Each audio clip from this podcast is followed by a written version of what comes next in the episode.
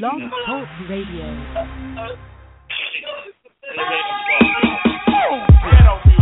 Yo, yo, Here we go. Here we go.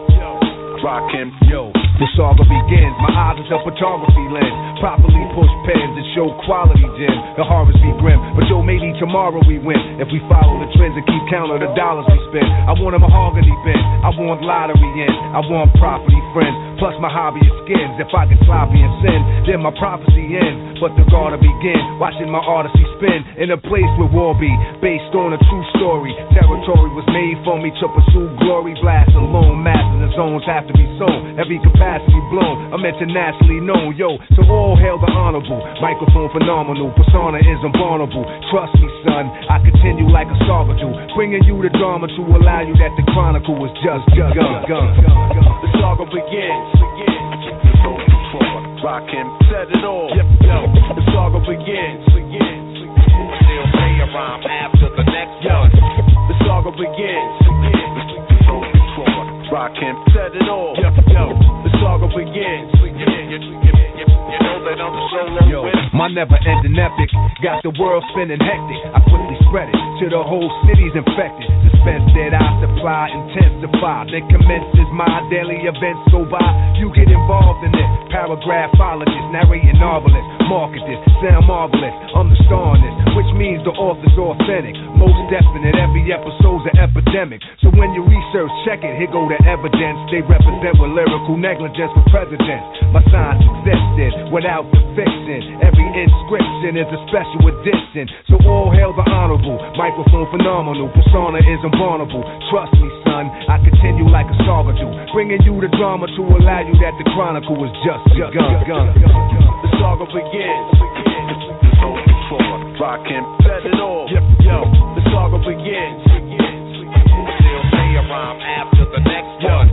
the saga begins.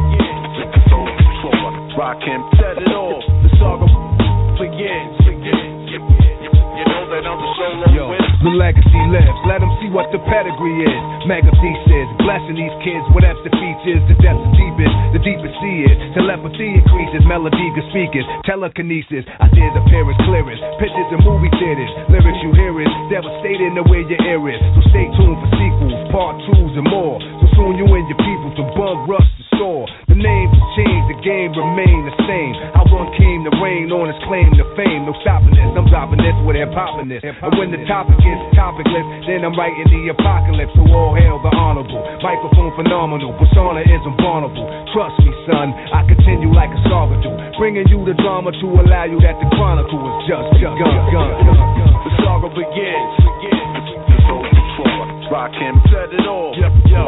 The saga begins. Still say a rhyme after the next one. The saga begins. Rockin'. Set it all. Yo, the saga begins. You, know that I'm the solo winner. Rockin'. Set it. Rockin'. Set it.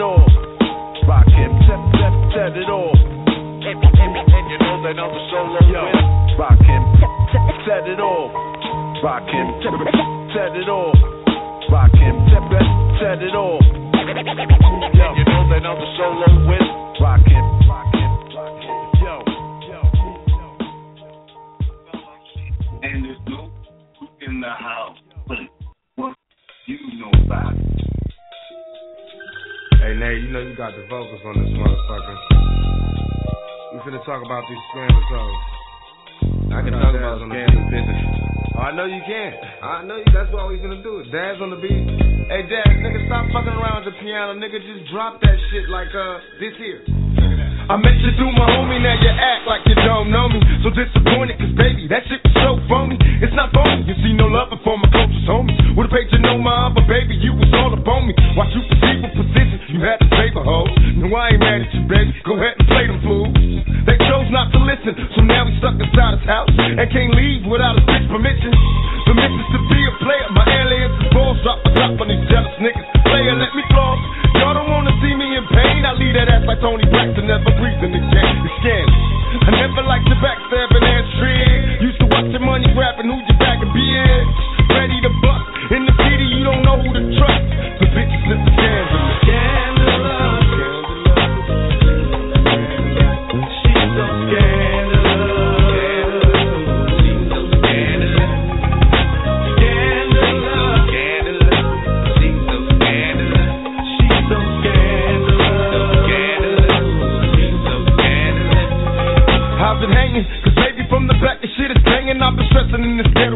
Trying to do my thing, gon' be no bullshit, no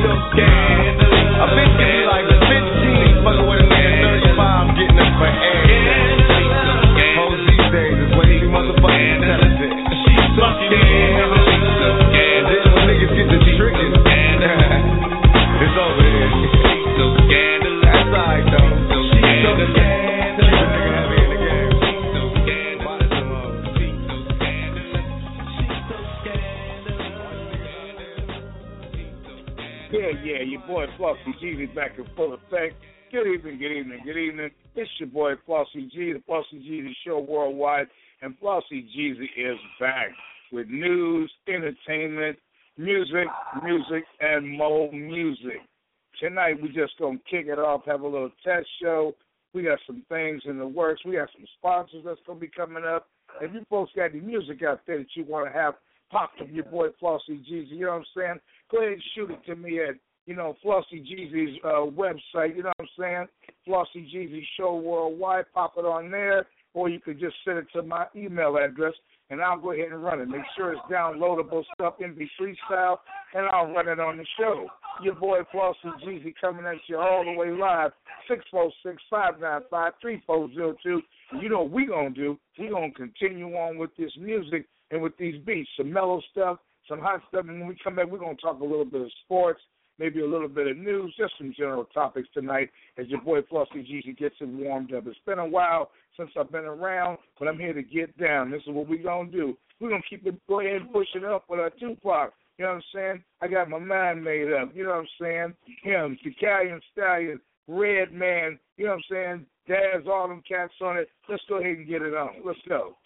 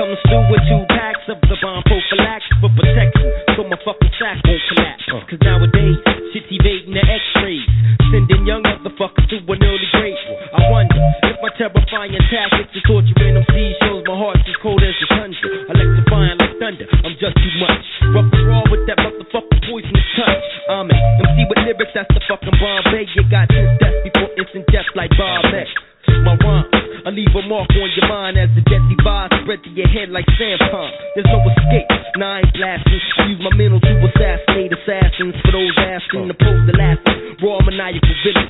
Laughter enhances the chances of the killing. Why is that? The smiling faces deceive. You best believe, to MCs I'm the deadliest disease. My thoughts rip your throat and make it hard to breathe. Your whole camp's under siege, and I'm Jason Voorhees. Oh. In the heat of the night is when I defeat and ignite mics. My verbal snipe, your vocab on sight. I'm out the cut, uncut and raw with no flaws. Fall, saw my rhymes hit and split the bricks on the wall. Should already have an idea about the superior sphere. The greater rhyme creator on both sides of the equator. I rock from here to there, to Philly and back to LA on the spot where I rock and bust like straps. As your views get overshadowed when you come in contact. Beware, set and prepare to end the verbal combat. Fuck you losers, while you fake jacks, I make maneuvers like Hitler, sticking up with German. The Mister Mephical from Staten now. We'll be back after this message. Don't touch the dial. Rarely do you see an MC out for justice. Got my gunpowder and my musket. Fly out. Melons get swellings. I paint mental pictures like Magellan. Half of my clans repeat felons. Niggas best protect they joints, the nine nickels. Man, I stay on point like icicles. Now who wanna test the cow? Then test the cow. All up in your motherfucking mouth.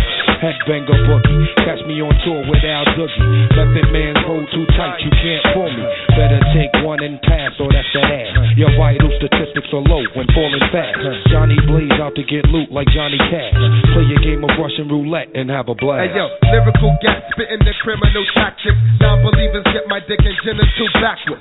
Let's face it, there's no replacement. Taste this, mad underground basement. Shit I'm laced with. Avalanche on your whole camp when I'm splifted. Fuck Doctor Who spot, bitch, don't get it twisted. I got connects like Federal Express to get the fresh package of bless. The dog can't fetch. Got the clear spot the rear block to bust till every nigga teardrop. Men, I fear not. Hold your nose and blow out till your ears pop. Since your crew suit you the shift that you claim that you did slot. Whip this underground cannabis. I'm dangerous like John the bomb analyst. Flip MCs like keys. My degrees freeze consecutively like EPMD LPs. Flick off a shot and hit your fan by mistake. So I erase the whole front row at the wake. I plant my escape in case Jake wants snake busted. I'm the one pushing the hearse in the first place. Confidence for you shaky ass folks. Pump for Rockefeller for the day he got smoked.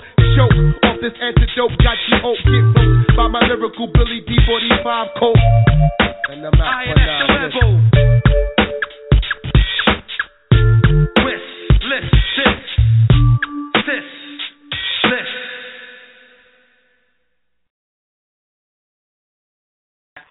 Yeah, your boy Flossy G's gonna keep on coming at you with it.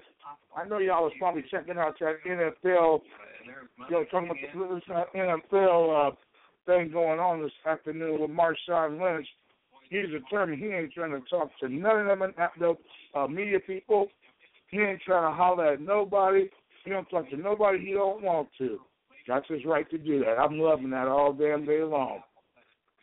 According to CBS, Marshawn Lynch, you know, his talking points during Super Bowl media day, and um, if you really want to be technically correct here, he had one of the uh, talking points 29 times. During the whole uh, appearance day by Marshawn Lynch, he gave the same answer to every question. You know what I'm saying? I'm just here so I won't get fined. He kept repeating that. I'm just here so I won't get fined. And you can't blame him. You know, the way that they've been talking about these inflated footballs or deflated footballs or whatever, and they don't seem to be able to get past that. And that's all the media been talking about all week. I don't blame Marshawn Lynch for not wanting to talk to the media. I know for a fact that when I've watched the media in action, all they seem to want to do is defecate on people's shoes. You know what I'm saying? We try to get a point across to them, tell them how you feel and tell them what you're thinking, and they kind of take it upon themselves to feel about situations the way they want to feel about situations and not really listen to what you got to say in the first place. So why not just keep it moving, keep things rolling, you know what I'm saying, keep things pushing to where if you feel comfortable about talking to the media, fine. If you don't feel like talking to them, I'm okay all day with that too. They knew what they was getting when they was going to ask Marshawn questions. So what a lot of the media guys try to do is that little dirty routine in which they sit up and uh you know how they do, ask other teammates about them and everything. And I don't know what they was expecting and why they was expecting anything different. The teammates kind of was along the same lines as Marshawn was, and they said that they all, you know, love their teammate. He's a, a hard working cat, and you know what I'm saying. He's he's good to go and everything, and that's the way you want to see it. You don't need a whole lot of uh nonsense going on with the media. I wouldn't talk to him either. I understand how the brother feels. Now, here's an interesting little footnote. You know, today for the first time, January 27th, at about 9:41 Eastern Standard Time, we're on the on the on the uh, West Coast. You know what I'm saying? Uh, Manny Pacquiao and Floyd Mayweather speak in person for the first time, so they didn't have nobody going between them. So the mega fighters both attended the Miami Heat game Tuesday on opposite side of the courts. And uh, Pacquiao said on his on his uh, Twitter feed that he had never spoke to Floyd in, um, person before, and he gave uh, me his number and said he will, they will communicate with each other, and that's a good thing. Everybody wants to see that fight. It, it was tentatively set for May, and hopefully they can still get that fight on so that people can enjoy a good, honest day's work by both folks. And you know what I'm saying? They got a lot of good media hype behind it. They're talking and doing everything for the first time, and I think it's going to be a great fight. I think Mayweather and Pacquiao should both enjoy a good row right there. Of course, you know how I am. You know, I'm the homie, big homie, so I'm gonna go ahead and put my sights on Floyd Mayweather and hope that he can go ahead and pull that thing off. Um, I mean, it's, it's crazy. You know, I'm, I'm loving the way it's going down now. Just ate some of that great uh, cake that my old lady sent to the studio with me tonight. She makes the uh, best red velvet cake you ever had. She's from Biloxi, Mississippi. Name is Beverly. Boy, she knows how to throw down on making some good food to eat and uh, keeping her old man nice and fat and happy. You gotta love it. You gotta love it. Well, it seems that the Bulls went into a Golden State tonight, and they uh, were able to snap a uh, 29 game winning streak that uh, Golden State had over there for home games. Real good for, for a hometown to go in there and get the job done. And uh, of course, you know Derrick Rose, he did his thizzle tonight. So I'm real glad to see he's back up and playing in rare form tonight. Says here that uh, uh, from Oakland, California, Derrick Rose hit a step back jumper with seven seconds remaining in overtime as the Bulls in the Golden State, excuse me, that was 19 straight home winning games with a thrilling 113 and 111 victory uh, over the Warriors, you know, uh, tonight. So Rose dribbled to his left and created space to get a shot off over Klay Thompson you know, still skipping around the court after the Warriors called timeout. Rose finished with 30 points. So it's good to see Rose back in, in, in rare form and getting it in. You know what I'm saying? Outscored the Warriors you know, six to four in overtime. That's a lot of overtime minutes that only scored four and six points, but the defense must have been ferocious. And that's a real, real beautiful thing right there. And I'm glad to see that that in on everything. Now, you know, here's two Olympians from the '84 Olympic team, two Titans, you know, that went in balling, or was it the '88 Olympics? Well, either way, yeah, Michael Jordan now is suddenly not talking to Charles Barkley because he said he didn't like his uh, management style and the way he managed, you know, the uh, Charlotte Hornets. Come on, fellas, you know, you guys are both my age. You know what I'm saying? We both, I'm both, all three of us sitting around here at age 51. Let's let in a good friendship over a small dispute over over just a little bit of talk. You know, the man likes to see that that kind of stuff, and we don't need to see that that kind of stuff happening. You guys go ahead and catch that shit up, and let's keep that thing moving. Well, your boy Flossy Jeezy, like I said, I'm gonna keep it real smooth and easy tonight. You know what I'm saying? Keep things going and uh you know, keep stuff going on and, and, and rolling with the flavor as your boy Flossy Jeezy continues, you know, to get it in, you know what I'm saying, for the one more give. So, uh, you know, gotta be loving it, gotta be loving it.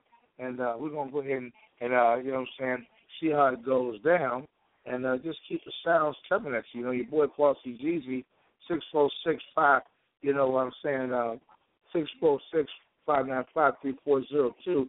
I've been a little rusty with it. Let me see who's on tonight, trying to listen in a little bit. Just a moment. Live, what's going down? It's your boy Flossy Jeezy. What's popping? Oh, good, man. How you doing tonight? Oh man, I'm getting it in. Where you calling in from? I'm calling from Minnesota, man. Nice, man. Nice, nice. I'm just uh, just kind of you know retooling and recranking up the show tonight you know, it's been a while since I've been on, so I've just been kind of hitting them with some some general topics and some music and stuff. No political stuff tonight, you know what I'm saying? Just some a little bit of light sports and stuff like that, trying to get things back worked out and everything. How's the weather back there? Uh, you know, it's cold, cold as usual, right? Basically that's all it is up here. Well, where you where you calling from? You in California? Uh, no, I'm in, I'm in Portland, Oregon. Um, oh, Portland, you know what I'm okay. saying? Between yeah, yeah, I'm about uh, two and a half hours flight from Los Angeles, and about 168, uh, excuse me, 86 miles drive from Seattle. And I'm, like I said, I'm Right. just getting it in tonight. Just you know, like I said, just kind of warming back up. You know, I've I produce beats and everything. You know, 1716 Productions, Flossy Jeezy on the beat. You know, just just keeping things going. But I have these talk shows too, and I like to just try to get them in and and get some topics and stuff together. Did you get a chance to see any of that uh, that NFL uh, uh, Super Bowl preview with Marshawn Lynch today? Oh no, no, I didn't see it. What happened? Oh man, it's crazy, man. You know, Marshawn Lynch doesn't like to talk to the media, and so he uh he, he was uh repeated the same response over and over again. Uh, every time they asked him a question, he would say, "Well, you know, I'm just here to make sure that I don't get fined. I only showed up to make sure I didn't get fined." So they would ask him a question, like 25 different interviewers, 29 interviewers, and every time they'd ask him a question, he said, well, "I'm just here to make sure that I don't get fined because you know the the league likes to fine people for for petty stuff." Right. And, you know, a, a lot of people have different opinions about, uh, you know, not talking to the media. Some people say, well, you know, the the media are the ones that get you into the Hall of Fame because they're the ones that do the voting. And then, uh, you know, there's the other half, like myself, they kind of think, you know, I can almost understand why a brother wouldn't want to talk to the media because they always got a way of kind of twisting things around. No matter what you tell them, they kind of twist them into their own way of thinking. What do you think about athletes and, and, and people and celebrities that don't want to talk to the media? Yeah, I think uh especially when you look at Lynch, like in particular, like well, his whole thing is you go back to his time in Buffalo. I think there was an interview he had where one of the writers, I think, took something he said way out of context, and it was like a big headline thing. And I think since that moment, that's when he had his whole sort of like you know distancing himself from the media. And I think in his case, I kind of get where he's coming from because he's had a negative experience. But for most guys, I think they understand that the media is just trying to do their job. You know, most of them, it goes hand in hand, right? They're trying to promote the game. You know, they generate the hype. You know, and if you know they try to at times, yeah, the media, you know, they try to be conniving and try to find you know angles and dig up dirt on people. But for the most part, most of the people in the media are just regular people just doing a job, trying to you know put some food on the table. So I think you got to look at it both ways. Well, I, I could agree with that, man. And, you know, and and and and, and you're right about that. You're absolutely right about that. You know, you and, and plus you got to think about the fact that uh, you know you, you, you these people you kind of put your bread and butter on getting into the to the Hall of Fame. Unfortunately, the the writers are, are a lot of media folks, and these guys, uh, you know, what I'm saying they um they they kind of uh, are your gateway in, and I guess you know you got to be kind of careful how you how you treat these folks if you if you um you know want to get into the into the Hall of Fame and and want to get recognized and everything. I mean, but but here again, you know, you, you make a very valid point. You know, a lot of these media folks are really good down to earth folks, and it's bad when when you know um you kind of allow a situation to kind of get out of hand where where you don't want to talk to anybody. But you know, so often the media just really doesn't cast us uh, black folks in in, in, a, in a positive enough light in which we can, um, you know, uh, feel comfortable talking to them. And, and it's unfortunate that you, they've got this brother so wound up that he he just doesn't feel comfortable, you know, talking, you know, about about things in general, talking about, uh, you know, how he's feeling about the the game and everything. And in a way, in a way, I can understand why he's doing it. In a way, he's kind of, you know, kind of cheating himself a little bit because, you know, it's bad when when you're so wound up that you can't find any room to relax, especially when you're on a stage this big. You know, um, Super Bowl is a, is a once in a lifetime deal for some folks. Of course, this is his second time in, but that must have been a really bad interview for him not to talk to people. It's pretty Yeah. incredible. Yeah, definitely. Yeah. Who you who you, So who you I- taking? Oh, I think it's Seattle, definitely. Oh, I'm guessing. I'm guessing you're a Seahawks fan, considering you're from the Northwest, right? Oh yeah. I'm from, I'm from Chicago, but I live, like I said, I live only I live right down the street from Seattle, so yeah, I'm kind of pulling for them. Too. I liked them last year, and I won a lot of bets on on uh, on Yeah. Peyton Manning and company. So Because yeah, you you remember last year? Because like yourself, I was one of those few people that was saying Seattle was going to win, and I was telling people Seattle was going to blow them out, and everybody thought I was crazy, and I was like, it's the same thing this year, right? Think about it. What everybody forgets is the AFC. If you look at it, it's a lot softer than the NFC. Like to win the NFC, you got to be you got to be tough. You got to be because you're going up against the big dogs of the league. Like think about it. New England, who did they even have to play? right, You know, I mean Baltimore. Baltimore used to be tough. Now that Ray Lewis and Ed Reed are gone, they're not that tough no more. And we saw what Indianapolis did. They weren't even. They weren't. They were just a speed bump. They weren't even a challenge. You know. I agree. I agree, hundred ten percent. I mean, I mean that division that that uh, those guys play in is soft as baby shit, man. I mean they they they, they don't they don't have anybody over there. I mean Buffalo is starting to peak and show signs now. Of course, they got Rex Ryan, and and hopefully Rex Ryan can stay out of the camera long enough to help those guys out. I mean Buffalo's got a, a good uh, squad over there, but I mean you're bringing a guy like Kyle Orton back here out of retirement. Now he's re-retired. You're not even giving Emmanuel a chance to to really flourish. I mean, you know, Rex Ryan is, is, is an okay coach. He's not the he's not the best thing since sliced bread, but he's a he's a decent enough coach to to to fire those guys up and get them going. The only thing I, I fault him for, so far as the Jets was concerned, is that they had a, a great setup over there.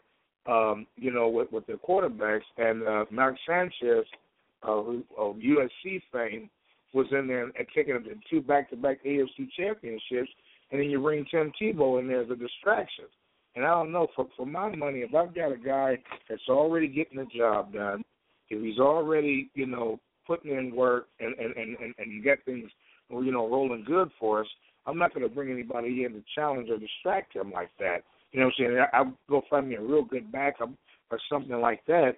But I think that uh, they were trying too hard to put uh, you know asses in the seats rather than paying attention to you know really trying to make a playoff run, and that's always dangerous when you have that kind of a that kind of a setup right there. So I mean, like I said, I guess it is what it is, and you know, um, as they say in, in boxing, styles make fights, and uh, I guess it all depends on on what your perspective is and what's important to you. But it would have been really smart if, if they could have done something a little bit different from that. Uh, speaking of boxing, evidently Manny Pacquiao, as I mentioned earlier, and Floyd Mayweather were at a Miami Heat's game, and it looks like they had a chance to talk. It would be really nice to see them go ahead and get that particular fight in, done in May and done over with because the good news is that they're both about the same age, so you're going to get about the same performance out of them. The bad news is that you know Pacquiao, uh, you know they've been waiting a little bit too long to get him and May, Mayweather in, in the game. Here you got his uh, promoter Bob Arum that has him fight, um, you know Manuel Marquez so many times that he, the guy finally figured to knock, knock Pacquiao out, which knocked some of his his, his uh, stock down, and then of course they had the controversial decision with with uh, you know Timothy Bradley. But I would really like to see them go ahead and get that fight done. Stop with the paperwork. Stop with all the weird stuff, and go ahead and get together and fight. These, you know, it's the first time these two have talked publicly, and I think you need, you know, like you were saying earlier about the fansmanship. You need to get the fans back into into the boxing thing because I mean, boxing has fallen way off, and there's no real superstars left after those two are gone. And it would be just nice to see those guys maybe have a a trilogy, you know, maybe a two or three fight thing because there's going to be two fights.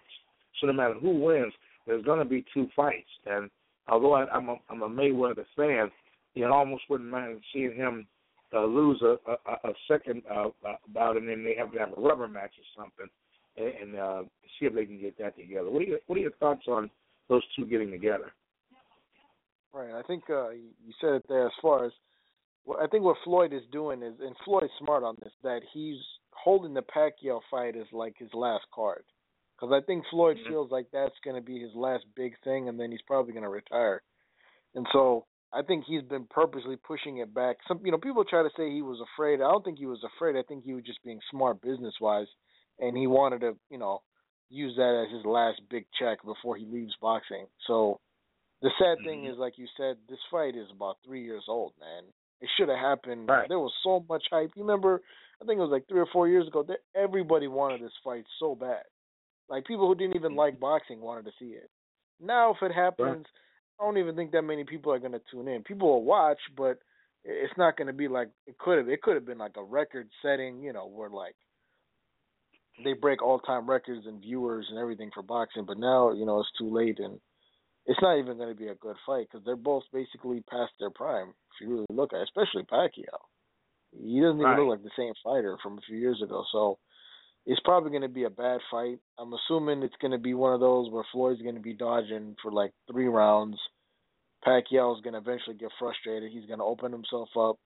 Mayweather will land a couple blows, and it'll it'll end up being decided on a decision. You're not going to see a knockout in that fight. That's when it blows all the rounds judge will decide. There'll be some controversial decision, which they'll probably do on purpose to set up the rematch, right. like you said, so that they can cash in a second time. So it's it's not even it's not gonna be worth watching. I just don't think if you're gonna pay, if you're watching it for free with a friend, that's one thing. But if you're gonna pay whatever fifty, oh. sixty dollars, it's not gonna be worth your money to watch it. There's no way. Sixty nine bucks out here, hmm. man, because of the franchise fees and and and the monopoly on the cable system out here by by Comcast out here, Xfinity or whatever the hell they're calling themselves these days. It's gonna oh, be wow. it's gonna be a, a a tragedy to the to the wallet to sit up here and try to watch these guys. For, fortunately, I got the 92 inch sitting in the living room because you know the old lady wanted the, the 82 inch, and so I I said, okay, well I I, I want to watch my repo shows and my weird stuff, so I got, got got a TV just for that, and the guys that like to come over and, and can contribute to the fight or whatever. But I think you're right. I think you know three years ago it would have really been, you know, a premium, genuine draft deal. You know, you have two fighters where nobody was was beating them and stuff, and then, like I said, Pacquiao gets that ugly knockout against him with uh, Manuel Marquez. There's no way in the world that a promoter should be fighting a guy four damn times and then gets his boxer knocked out because the other guy has figured, finally figured out his style. You know, like you said before, they're both past their prime, which means we're, you know, it, it's it's almost like it was a travesty to watch him fight De and Sugar Shane Mosley at the end of their careers. I've never liked judging fighters like that, you know, watching stuff like that. It was as sad as being young and watching Ali get beat up by Larry Holmes. It was it was just a it was just a Right. sad thing to sit, to sit and watch that man. I mean, it was it's so ugly. People hated Right. Larry Holmes because he beat beat up the champ. So it's like, I mean, you know, it, it, come on, fellas. I mean, it's like watching so Jordan in his Wizards jersey. Oh, oh, oh, man! Talk about the destroying the legacy, man. To see this guy, oh, he couldn't dunk no more. Yeah, so he came, he came into Portland. They kind of let him win and shit because he has a a big wing over here because Nike's headquarters is right out here in Beaverton, about uh 14 miles from here. And they let Yeah. they kind of let him in, and you know the shit got you know get real political and mushy and stuff. You know, kind of like Jabbar's last you know tour you know, with, with the with the with the Harley and all the gifts they were giving him and stuff. I mean, it, it, it's just, I mean, it, you like you like to see guys like you said in their prime leave and be done. I mean, it was already like a hatchet job when he went went out for a couple of years and was playing baseball and came back and won the championships, and then he comes back uh, in a Washington Wizard jersey. It's kind of like what the hell. uh, you know what I'm? Like like Tupac said, you know, you're flabby and sick. You know, it's all over. Take it like a man. Come on, come Really? on, man. Kind of. but uh, yeah, this Pacquiao and Mayweather, boy, I tell you, and ju- ju- just a, a silly situation, and you know, there's it's kind of hard for me to understand them saying that this is the first time these two have talked face to face. When Freddie Roach, Pacquiao's trainer, trains him inside the Mayweather gym. So how much of that can you actually believe that this is the first time these two have talked together and, and see each other face to face?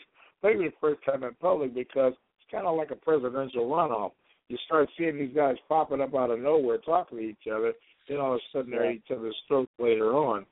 I'm like, uh, boy, you guys better make this one good because that's the only probably the the, the next to last pay per view that you're going to get into my wallet for is to have these guys you know what I'm saying, doing a pay per view. And I know I know it's gonna cost at least sixty nine dollars, which kinda sucks, but uh I guess I guess I'll be ready for you one way or another. That's that's that's that's crazy to me.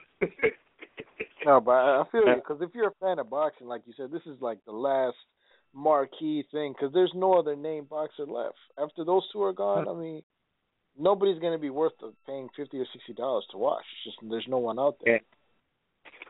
Yeah, they, yeah, they, they, they they're pretty much beat like eggs right now. We got we got some omelets coming into the into the boxing ring to to fight Yeah. and everything. I'm, it's just it's just crazy to me. I, I don't like I don't like suspect stuff. And for years we had to deal with Don King being scandalous as hell, and, and wonder what we were getting there. You know, uh, it's like a like a bad box of cereal. You know, you you you, you sick Christmas. You know, you, you you eat the bad cereal, and then you find out that the milk was bad too. you know what I'm saying? You're sitting there thinking, come on, man. Because it's like you know, like for a boxer, it's sort of a tough because it's a two edged thing. Like on one end, to to get the hype, you want to get it. You want to have a good record, right? You got to like like like you know, like Mayweather had that undefeated record. You got to get to like Right. thirty three, thirty four and zero. But to do that, you got to fight some kind of soft. You got to fight some soft guys to build up that kind of record. You can't just, you know, even if you're trying to be tough and go against someone, you know, the higher ranked guys, but you can end up killing your record, and that's what happens to so many good boxers who don't get the proper advice, you know, because guys Right. are thinking, "Oh, I got to prove myself." They end up finding a guy who's still a caliber above them. They get knocked out, get a TKO, get a draw, something, and their record ends up looking kind of questionable, and they don't get the hype. You know, I mean, that's what. Tyson did, right? Went up against a bunch of soft boxers, but it was all Right. about getting the hype. You know, because all Yeah. everybody all everybody knew was because people most people don't know boxers. They don't know anybody. All they all people saw was Tyson was knocking people out in the first round. And, you know even though he was fighting some some easy cats. I mean he was fighting some of the worst guys that were out there for his first couple of years. You remember that right? He didn't fight anybody real until like you know until he was already making like a couple million a fight and so Hey, man, Don King was smart on that Biggs, you know, I got- Larry Holmes, you know, but, uh, Yeah. uh, Ed, Ed, Ed Pinkney, uh, uh, uh, Tyrell Biggs, you know, like, Exactly. oh, Bonecrusher Smith. Are you kidding me? Come on, man. Yeah, all guys they were all set up to get knocked out in the first round. Every one of them. That was that was the game plan. So, you know, That's why whoever comes up, that's the smart thing to do. Set yourself up with a bunch of weak fighters, get a lot of early knockouts, get some hype. You know, once you get the hype, then go ahead and fight somebody legit. You know, but you got to build up your name. That's how. That's what. That's what boxing is missing. Well, see, it's not real for me. It's not really a knock on Pacquiao, but I mean, look at some of the guys this guy fought. He fought an Erik Morales that was on, already on his way out. He fought a Genaro Hernandez who was on his way out. He fought a Sugar Shane Mosley who was on his way out. He fought De La Hoya who should have been out and promoted. So it's it's like when you Yeah. sit up here and and name up these great names of great boxers. Yeah, they were great seven to ten years before he came along. And so when you fight those guys, I mean, come on, man, Sugar Shane Mosley, for real, didn't you see what Floyd Mayweather did to him? It's like let's quit recycling the garbage. I mean, you got a you got a you got you know a gang of middleweight uh, boxers here that they don't really talk about. Who you should be fighting these guys, and you keep getting oil can Henry boxers that you're fighting against. And it's like I just want to see the the best guys fight the best competition. And that Maidana guy came in there and gave Floyd a lot of trouble, a lot of trouble. I thought Canelo Alvarez would would would be uh, you know a little bit more of a challenge, but it's the same thing you were just talking about. Canelo Alvarez, you know, you're counting fights from when he was 15 years old down in Mexico fighting in bars. You, you know, you, you, you- you're counting up a lot of people, so it's it's, it's kind of like Holyfield was when uh, he got knocked out by uh, Riddick Bowe. He had fought a bunch of guys, man, that were grandfathers in the game, and he had he had went from fighting quality opponents to fighting Dwight Braxton. I mean, come on, man. You're fighting, uh, you know, uh, one of Frazier's kids. You're fighting guys who are long off the list of of of uh, of contenders, and then they turn into pretenders, trying to get that last big paycheck on the way out. And when you continue to fight Yep. these guys, but by the time you really have to fight somebody that's really somebody, you can't perform because you're used to fighting these these guys that should have been retired. It's really sad. Right.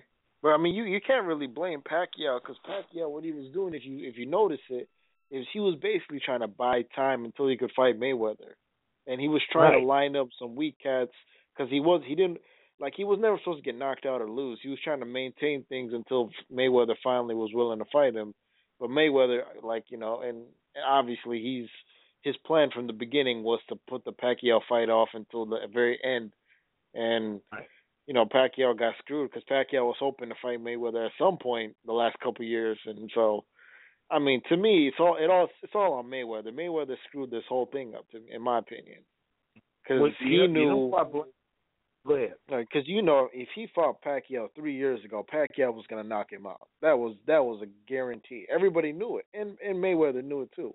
Because Pacquiao was the only guy who had the speed to match him, but then at the same time had enough power where if he landed one of those rights, it's over, man. And Mayweather knew it. Well, I, well, I tell you something. With with the with, with, the thing about Mayweather, I think what you said earlier initially was right. I don't think Mayweather was actually so much on the afraid side because we are talking about a guy who won uh, in six different weight divisions when he felt like really fighting good people. He won in six different weight uh, divisions and six different weight classes and beat the champion in, in each of those tho- those weight classes until, like you said, until he got down here you know uh, uh, Ghost. Uh, uh, I can't remember his name. His, his name was Ghost something or another. I mean, that's how bad it is. You can't remember the names of the guys that these guys are fighting. yeah, But exactly. you know, I mean, and that, that, that's pretty bad. I'm usually pretty good about the boxing names, but he gets to fighting all these all these weird and Guerrero, I think his name was Ghost Guerrero, and he's just to fighting these guys, man. And and like I said, they're they're they're almost like like rubber rubber match fighters and stuff. And by the time you you, you get these guys and you get to fight them and stuff, it it's just odd to to to to watch them do it. But my whole thing is, that, you know, what you said earlier was perfect. Three years ago, you know, what I'm saying who knows? Now these guys have. I mean, you got you you've been in jail and back. You know what I'm saying? You've been divorced a couple of times. You know what I'm saying? You're doing stuff that guys like you should never be doing, which mean, in, in, i.e., you know, hitting women and doing crazy shit. I mean, you, you're caught up in a lot of stuff that's kind of stained your credibility, and you're wearing the hell out of that Washington Wizards jersey, so to speak, in, in terms of you know you know your persona and everything else is taking a hit. So I mean, it's about time you get it done. But I blame that knockout that that Manny Pacquiao did. I mean, because Floyd May think about it. Floyd Mayweather fights Marquez, he knocks him out in six rounds. Manny Pacquiao fights this guy over thirty over thirty six rounds. So after a while, a guy is going to be able to figure you out, go into a weight training program, which is what Marquez did, and it end up knocking you out because if you keep, it's just like you and I. If you keep driving the same car over and over again, you're going to know when it sounds funny when you're driving it. You're going to know you know, the, the tendencies of it to to run funny. You're going to know how long you got to warm it up before you drive it up the driveway. You're going to know everything about it. And basically, Bob Arum set this guy up in a bad way. You got him fight. You don't even fight, you have him fight Amir Khan or fight Canelo Alvarez and all these other guys that that Floyd even fought. You have him fight the same guy. No promoter has a, a has a boxer fighting the same guy four times in a row. And after I mean after so many bouts, with the same guy, hell yeah, you're gonna knock him out because you got him figured out. And he said he waited on Manny to run in, and he knew exactly what Manny was gonna do. Then you bring Manny back after after basically, in my opinion, a bullshit decision against Tim Bradley, and then you have him fight two guys that he has no business uh, in, the ring with uh, for, for easy knockdowns. And I'm like, I'm, I'm thinking, like you said, just try to, you know, kind of like a a filler for for a sandwich or something. You know, you gotta you're out of your pumpernickel and you're out of your you're, you're running out of meat, so you gotta then you gotta turn and use spam or some shit. So it's like it's crazy way to sit up there and watch this stuff happen, and it really puts a puts a black eye on the on the uh, on on the sport, man, because it makes it look like you just got a bunch of bums running around here, and you hate to think that the best these guys can do is to, uh, you know, what I'm saying, have those kind of fights or or be relegated to fighting those kind of boxers, and it's just it, it's it's some sad shit. It really, yeah. I don't know. I just I got so many bad things to say about what's going on in boxing, but I'll, I'll sacrifice that last money because I want to see it.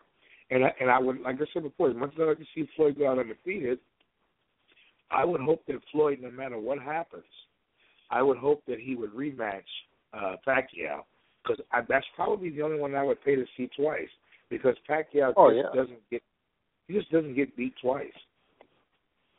No doubt. No, you're right. Mm-hmm. Not to mention, I mean, the money, the money itself will motivate him to do it. Just because, you know, that first fight's probably going to make a massive amount of sales, and there's going to be pressure on him to do it again. They might end up fighting three or four times, to be honest with you, if if the if they get enough viewers each time. So, you but know, you know but, those are the kind of ones you want to see. That if you yeah. ever fight somebody four times, hell yeah, I'll, I'll pay for it each time. Here's two hundred bucks. I'll put it up.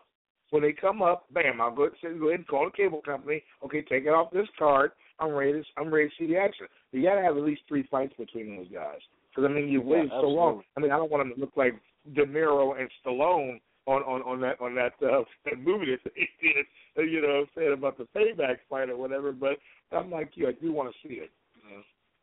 So, uh, do you do what? Are you into basketball at all, or do you follow the NBA? Oh yeah, oh yeah. I, lo- I love the basketball scene. Trailblazers have done real well. We got we got some some injuries to Batum and LaMarcus Aldridge with that hand, but he's he's still balling out of control. And and, and definitely, I just matter of fact, I just uh, saw my hometown. From I'm from the Midwest myself. I'm from from Chicago, and uh, I just saw them uh, terminate a 19 game winning streak with with Golden State. What are you thinking about the soap opera over there in uh, in Cleveland right now? Was that a mistake for Kevin Love or what? Oh, I mean, I mean, as a Timberwolves fan, I'm kind of happy we made the deal because uh, Andrew Wiggins is looking pretty legit for us. But uh no, Right. for for the Cleveland, I mean, it looks like Cleveland, I think, figured it out now. When they got Shumpert and J.R. Smith, and then they got Timofey Mozgov. Once they uh did that, I mean, it solved their problems because Shumpert comes in, he gives them perimeter defense, and uh you know Mozgov gives them that defensive presence down low, and J.R. Smith basically does what you know what's his name, the guy that left, uh the guy they traded away, Dion Waiters. You know, he gives them that off bench, and so really that solved all their problems. That's what they needed, and that's why you Yeah. see them just rolling well. You know, so we'll see. I I think the Bulls are good. The Bulls are looking good. You know, I think Paul Gasol, man, I don't think anybody's gonna be this good.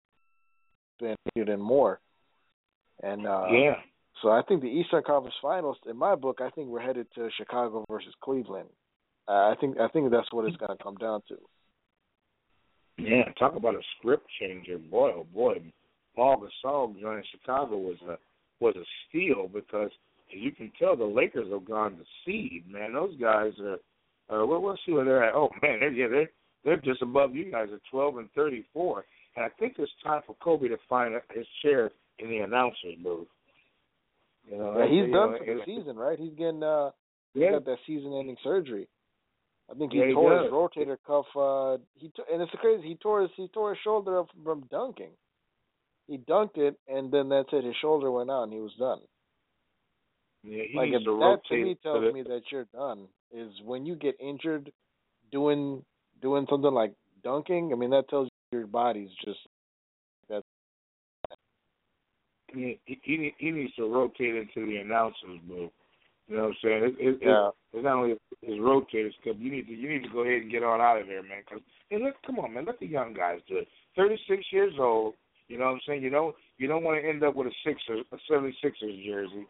You know, because you're Yeah, I'm actually home. hearing I'm hearing some rumors that are saying that you know Kobe's gonna do kind of like a Ray Allen type thing where he's gonna be bouncing around to whatever championship contender will let him come on and be like a six man. I'm hearing that's what Right. he, that's what he's planning on doing. So he, What are your this this on might be his last year with the Lakers, but don't be surprised if you see Kobe playing for the Clippers or playing for some other championship contender and come off the bench for somebody. What what are your thoughts on him doing that? Well, it's obvious why. I mean, he's trying to get that sixth ring. He wants to ma- he wants to meet he wants to match Jordan. That's his that's his last mission, you know. That and uh, you know, he wants to get the scoring title. He's still trying to catch uh you know, Kareem, but we'll see. I mean, if anybody could do it, it'd be him, right? He's the only he's the only NBA player I've ever seen outside of Jordan that's got that kind of competitive fire to keep going even when it doesn't seem like it makes any more sense, you know? Yeah, pretty much. Well, look, I'm gonna I'm gonna throw a couple of songs through here so we can pay a couple of bills real quick. And when I come back, I want you to tell me the thoughts on this. You know, I've always believed that you know no no, no mission or or or man or team or idea is more dangerous than a squad that has nothing to lose. And of course, I'm talking about the surprise squad of the year, the Atlanta Hawks. So when we Oh. come back, yeah, yes, sir. When we come back, we'll we'll try to you know get some information on them and, and, and to share with the audience. This is your boy Flauxy GZ and my man. I didn't catch your name from back there. Oh, Mike. M- M- Mike and, and, and, Flauxy on, on the line. When we come back, we'll hit up some of that. So uh six four six five nine five three four zero two. You know what I'm saying? We'll be back in just a moment after you know from from uh, a couple of songs here from our sponsors and. And give me a chance to go pay a bill real quick. And uh, like I said, when I get back, we'll discuss them and a, a couple of other uh, fun NBA things going on right now. Six four six five nine five three four zero two. Hot sex on a Friday. Hot sex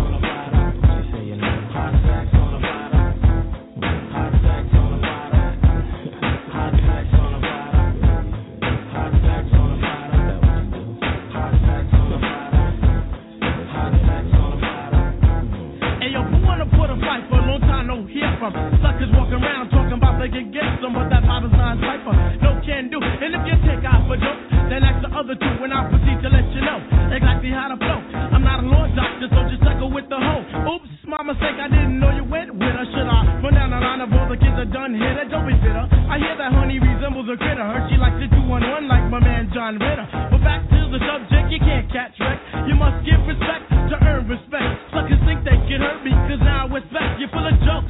Well, yo, your name ain't flexed. I got the riches to. I'm lost like a Huxtable. You think you're all that, but your girl's quite doable. Yeah, I'm telling you, cheap tobacco me. I'm not a man called Hawk, but I ain't Mr. Softy. Rapping is an art coming straight from the heart, so forget the chart because the action got scars.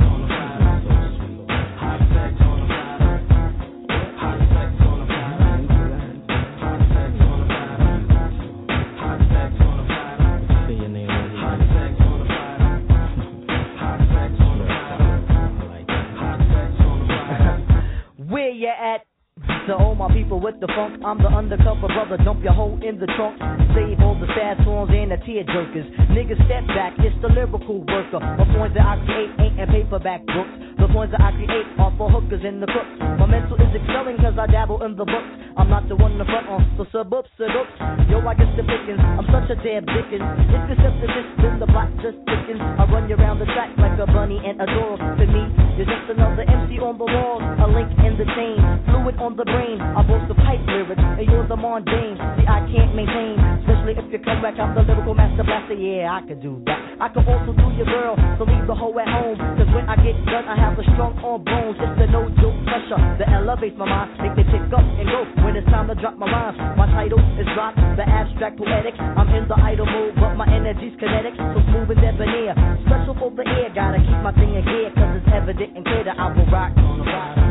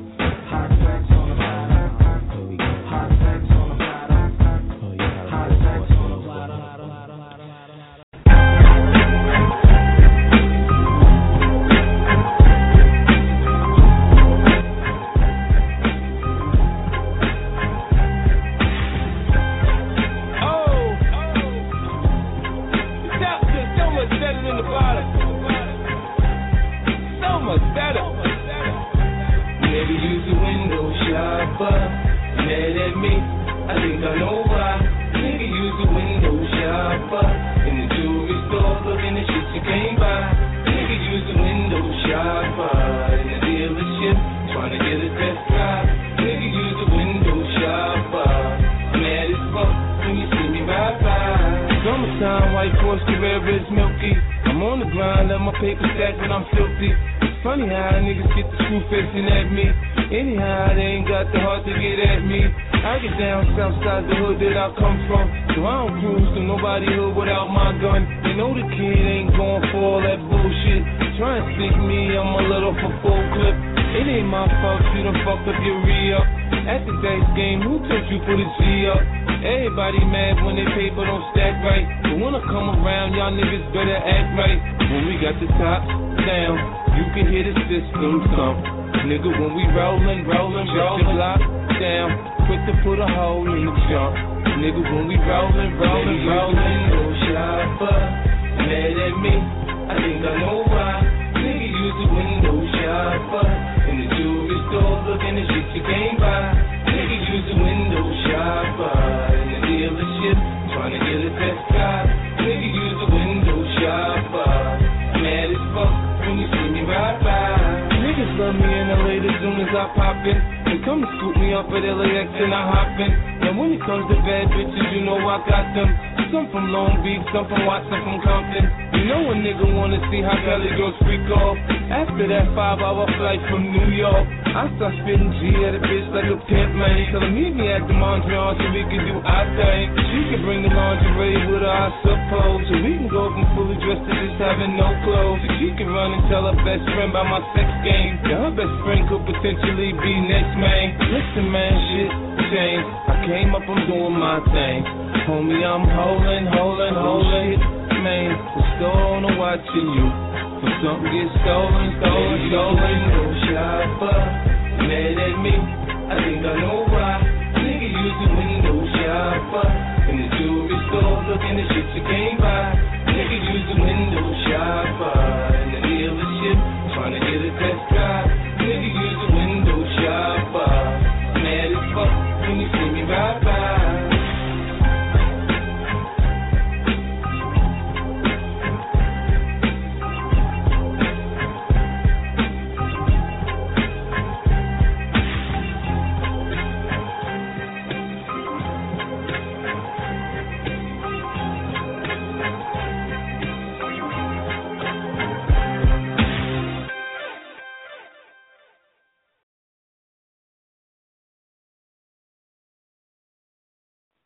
Yeah, yeah, yeah. It's your boy Flauxy GZ here and Mike out of Minnesota, six four six five nine five three four zero two. You know, a little bit of window shopping by my man Fifty Cents, and before that, a little bit of Tribe Called Quest with a little hot sex on the platter from the movie soundtrack Boomerang, and we are back to talk about these Atlanta Hawks who are, you know what I'm saying, they're almost like Ali was with uh, Sonny Liston.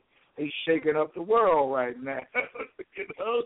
uh, we are we are back, Mike, man. Best, think those cats got the best record in the league, man. They, you know what I'm saying? Southeast Division, you know, averaging uh, they're first in the league uh, in, in points per game with you know a, a 103 uh, point four, and uh, first with uh, uh, with opponents' points, pulling them down um, 96.2. I guess that's in their division.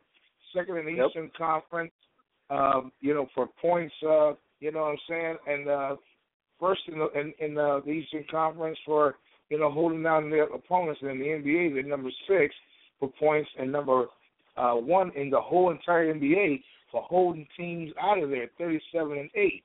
What are your thoughts on these miracle men right now? I think uh this all goes back to last year's NBA Finals, right? If you remember what the Spurs did to the Miami Heat, especially in those last two uh last two games of the series, the way they just dominated Miami.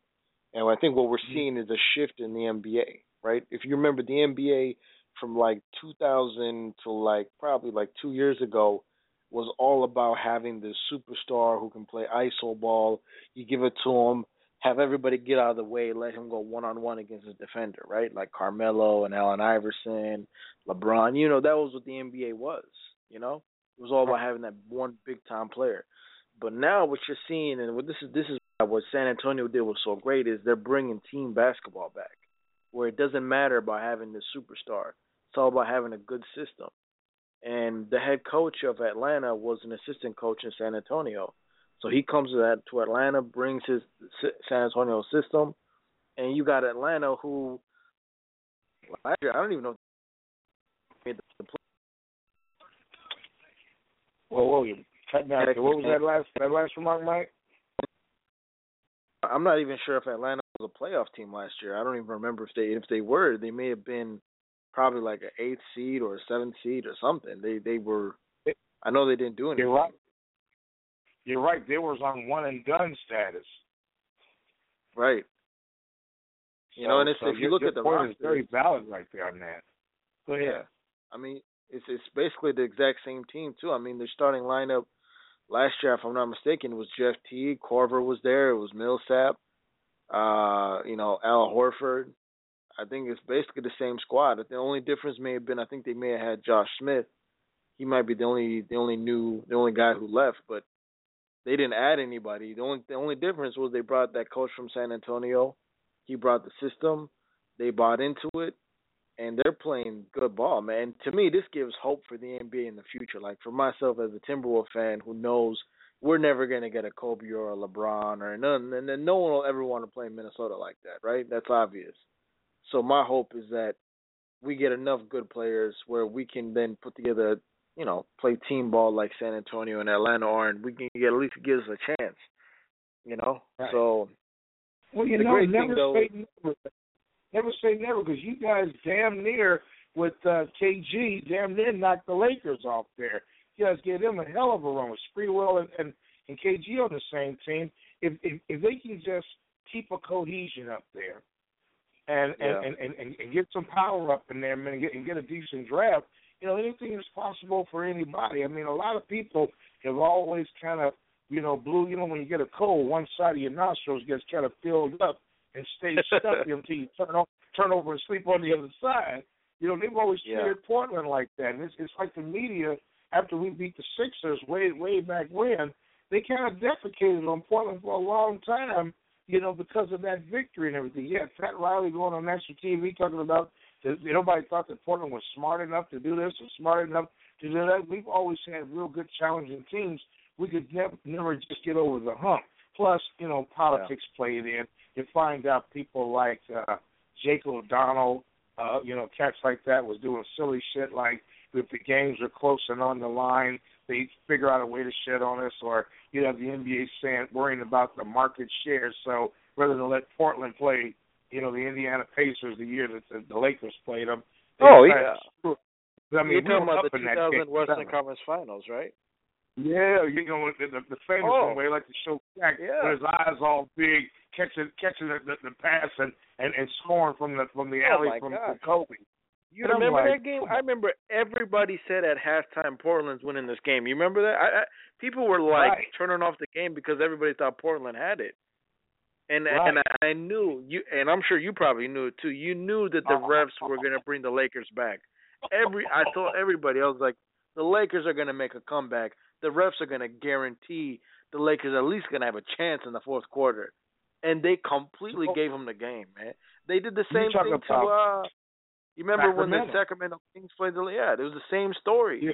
The Lakers were down and out, and then the and the Yeah. NBA was like, "Whoa, time out here. We're not about to have Portland or Sacramento in the NBA Finals. That's not going to happen." I, you know, I, I was telling everybody like, I remember last year, you know, when Indiana, you know, Indiana had the number one seed, and everyone was like, "Oh yeah, this is gonna knock off Miami." I was like, "Look, man." The only time they let these small market teams like Indiana or Portland or somebody, they only let them to the finals if they have another big time team on the other side. Like the Right. Pacers made it in 2000 when they were playing the Lakers. They they're never going to allow it where you have two small market teams get in there. The one time they did, they had the worst thing Detroit versus San Antonio back in like '06 or something. They had that. It was like the lowest rated NBA Finals in the history of the NBA, and they were like, they're never gonna let that happen again. Never. That's why we're always gonna have somebody. I guarantee you, this year it's either gonna be Chicago or Cleveland. or Still big time, big market, whatever. Let- They'll let anybody I think this year, as long as you got a Chicago or a Cleveland waiting in the finals for 'em. You feel me? I feel you all day long, and it's it's. I'm I'm glad. I am so glad. Six four six five nine five three four zero two.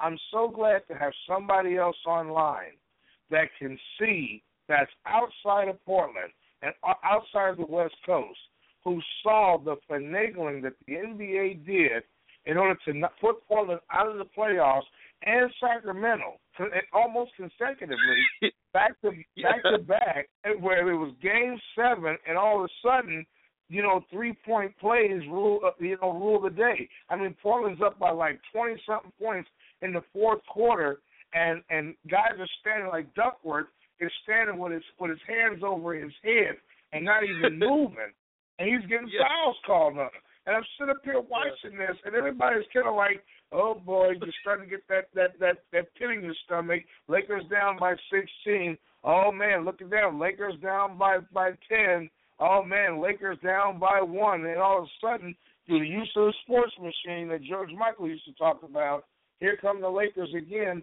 coming back on Portland, and it was so obvious. It was, and I talked to guys about this, and they're they're they're like thinking that I'm some kind of crazy madman because I, you know, I'm bitter or something. I'm like, well, first of all, I'm a Chicago native, but I was here in Portland for the first championship, so yes, I I do fan both places because people always say, oh, you're on a bandwagon, you can't have two teams. Well, you show me where that's written, and I'll I'll listen to it. But I mean, it's Yeah. like it's like what what can you do, man? It's like after we beat Abdul Jabbar, it's like we we had a, you know committed sacrilege or something because you know we swept Abdul Walton in the game, swept Abdul Jabbar and company down here, and I remember seeing it. Matter of fact, we swept everybody except for the except for Dr. J in Philadelphia, and these Right. guys sat right here, and ever since then they made sure that Portland never got a chance to see the light of day again. We beat Michael Jordan on the home and home uh, uh, series, where you see Michael Jordan running down the, down the, the court on the replays whenever they bring basketball games on, where he's hunching his shoulders and holding his hands up like, oh, I can't believe I got this many shots. Well, you know what? You guys were were, were beat. And Clyde Drexler and company came in there in game two. Actually, we came in in game one, and they were hell bent and determined that when they, the NBA picks a team, that's who's got to win. And I'm gonna tell you something. It makes it very unwatchable because it's supposed to have been Los Angeles versus Boston. It was supposed to have been Portland versus Chicago. It's not Michael Jordan versus Clyde Drexler. It's not Magic versus Bird.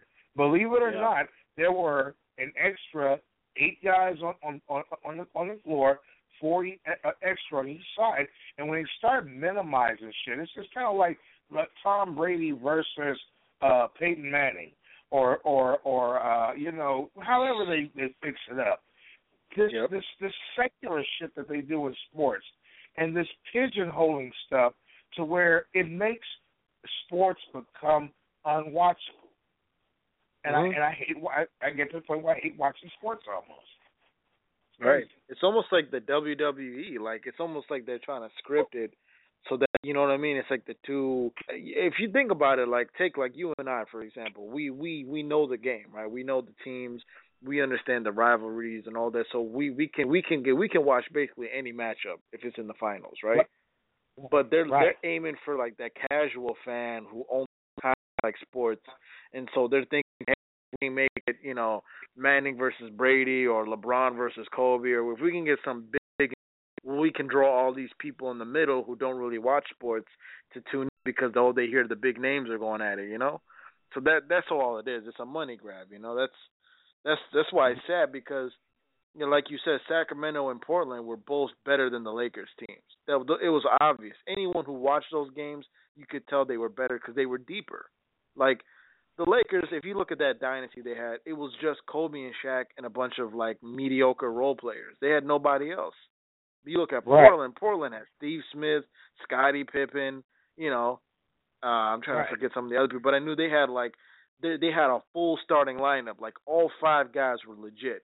The whole lineup. Right. They didn't just have one or two. Each one of those guys could hold his own.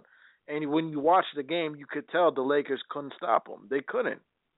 And then you that's why the refs had to come in time and time again. And then the other part was because Shaq was bigger than he was like the planet Jupiter out there, and he just people were just bouncing off of him. I mean, I don't know. I I used to get angry when I thought about that Laker dynasty because I felt like they cheated their way to three championships, and I was so happy when they lost to Detroit in uh in '04 Oh, because I was like, you know, because that Detroit team reminded me of Sacramento and Portland. I just felt like it was like revenge for those two teams, you know. Well, you know what the litmus test was for how good the Lakers and Shaq really were? The the years that Karl Malone and, and Stockton and Thurl Bailey used to get up in their ass and knock them out the playoffs. Yeah, that was their lit- it. that was that was their litmus test. I mean, I mean, in, in the Yep. years like I said, that Portland won and and, and you know in, in ninety and, and and ninety one and stuff, and, and they went back to back once against Detroit. They were both fifty nine and twenty three, and you had you know you I mean you even had great games with with uh with with uh, Portland and and uh even Minnesota. I mean those are with Tony Campbell. I mean those were those were great games back in back in the days, but they just you know I don't like a hybrid car, so I don't want a hybrid championship. I don't even like a Right. hybrid car. I mean I want a regular car, you know, that runs on regular you know oil and okay I, okay I'll I'll up my the ante. I'll use synthetic oil rather than regular oil in my in my in my cars like I do now, so that they run better and and they, and, and the engines last longer because they have a cleaner burning you know a fuel byproduct. Mhm. But when you well, when you have to pigeonhole teams into a championship, when you have to cheat them in, when you have to grandfather them in simply because the media wants to make history, you know, while they're alive. Okay, back in the days, in old Celtic days, or old even old Minnesota, uh, uh, uh, uh, uh, um, um, not no, Minnesota, but um, I guess it was the the, the, um, the, the, the Minneapolis Lakers. Back in those days, you actually had uh, teams that actually played and balled and earned their stripes. Then all of a sudden it became this magic versus bird thing, and it's like from then on they ruined they ruined basketball. They basically ruined it. So now you know then they did the thing with the LeBron James thing, or they'll do the thing with they'll, they'll, they'll pick a you know a particular athlete or whatever, and then they'll try to pigeonhole those guys and shit on everybody else. And, and the bottom line is, I mean, Chicago had definitely had a great team, but let's face it, seventy two and and and and and, and ten and all this weird yeah, stuff that they was doing, PlayStation shit. Come on, man, cut it out. That was Nobody's that ridiculous. Yeah. You know, I'll give you another perfect example when they the NBA. You remember when 2008 when the Celtics put together the Big Three when Garnett and Ray Allen showed up to Boston. Now, Right. what what ended up happening? You remember what happened?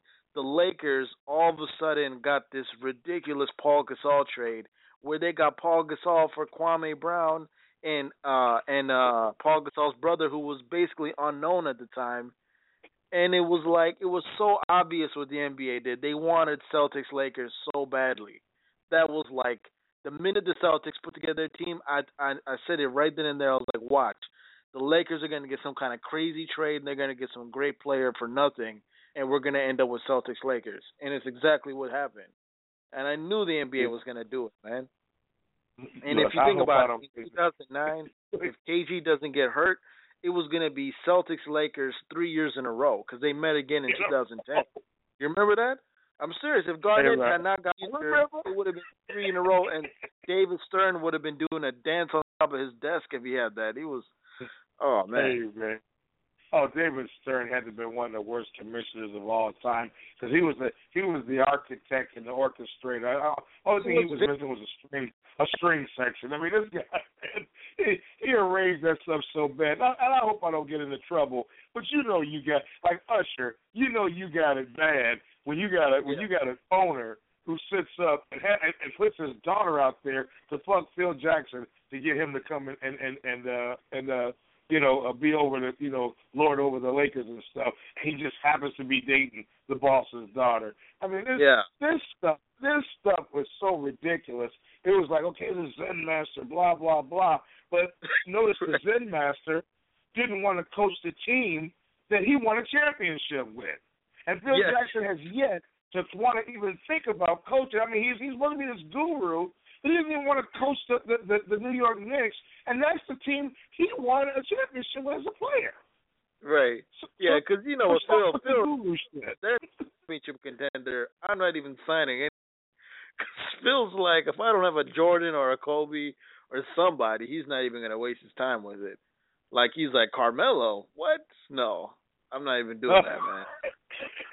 I'm telling you, you that that was his first reaction. Who do I got? Oh, Carmelo Anthony and Martin Stoudemire, please. But no, but seriously though, I, I just the NBA, like you notice, this is only in the NBA. Do you see where it's this bad? Because I I know in other leagues they kind of do it, but the NBA it's like so obvious anybody can see it. I don't know how people deny it. To be honest with you. I don't understand it. I don't get it. And to be quite honest with you, I don't think you and I should even seek to try to figure it out because that means we'll be thinking like them, and that puts us in double jeopardy and trouble automatically. Because when you can when you can sit up here and systematically cheat other other organizations out of stuff, and then you hear this all this this you know I was telling my old lady earlier this evening that when you get white noise in your recording, white noise is when they have scratching and feedback and, and noises that are not germane to the music that you're recording in the background. They call it, or any type of feedback when you're trying to record something. That's known in, in technical terms. I read about it. It's called white noise. And so what ends up happening is you hear all of this white noise in the background with the NBA saying crazy shit like, oh man, we've got to hurry up and do something. We may have to reduce the league back down from say 30 teams, if that's how many they got. We may have to reduce those all the way back down to maybe just 20 teams because people aren't showing up to NBA games and you know they're not fulfilling their commitment to the market share. Well, hell, if you keep if you keep hybriding championships by picking a Kobe or picking a a, a a a Jordan or picking a Tim Duncan or picking you know a you know whoever, then you're gonna have that problem. I mean, I mean, I, I know Right. that they really don't know what to do with themselves now with an Atlanta or a Golden State. Now, to me, Yeah. you, if I want to be crisp and clean, if I want to be like Sprite, for my money, I'm thinking Atlanta and Golden State would be a great championship. Why? Mhm. Because they're both falling out of control. They both have honest squads, and and it would be kind of almost like a David and Goliath because that squad that that by the way Mark Jackson set up, and then they fired him because of the stand he made against against uh, Sterling's weirdness. Um, you know that would be just to me that would be an honest championship. But we're not going Right. to get it unfortunately because we're dealing with this this NBA. We're not going to have that because somehow they're going to have to figure out a way to pencil fuck uh, in into place the teams that they want to see in the NBA Finals, and that's what makes sports for me unwatchable. And you, the chances are, I would rather sit and have a show like this to talk about what I've seen rather than watch those games. I'm here. I've got a season ticket for the Portland Trailblazer games, but for one reason or another, I don't have the interest that I always thought that I would have. When LeBron James came here to play a game, I didn't even go. Matter of I, I, Yeah, it's not worth it. Yeah. tickets for me because to me it's like to sit up here and try to compare him to a Michael Jordan and then watch the media and the NBA simultaneously try to jerry rig him in. And for my money, if I'm LeBron James and I really wanted a legacy, make a legacy of some kind, I'd have stayed my ass down there in Miami. Where not only did the fans love you and you had a following, but I would have never came back and worked for Dan Gilbert, who basically called me everything but a child of God before I left. For my money, every you know, it's good to be Christian, have a good forgiving spirit and everything. But for my money, you're not going to call me, at, you know, everything but but to catch me out, and I'm going to come back and play for you.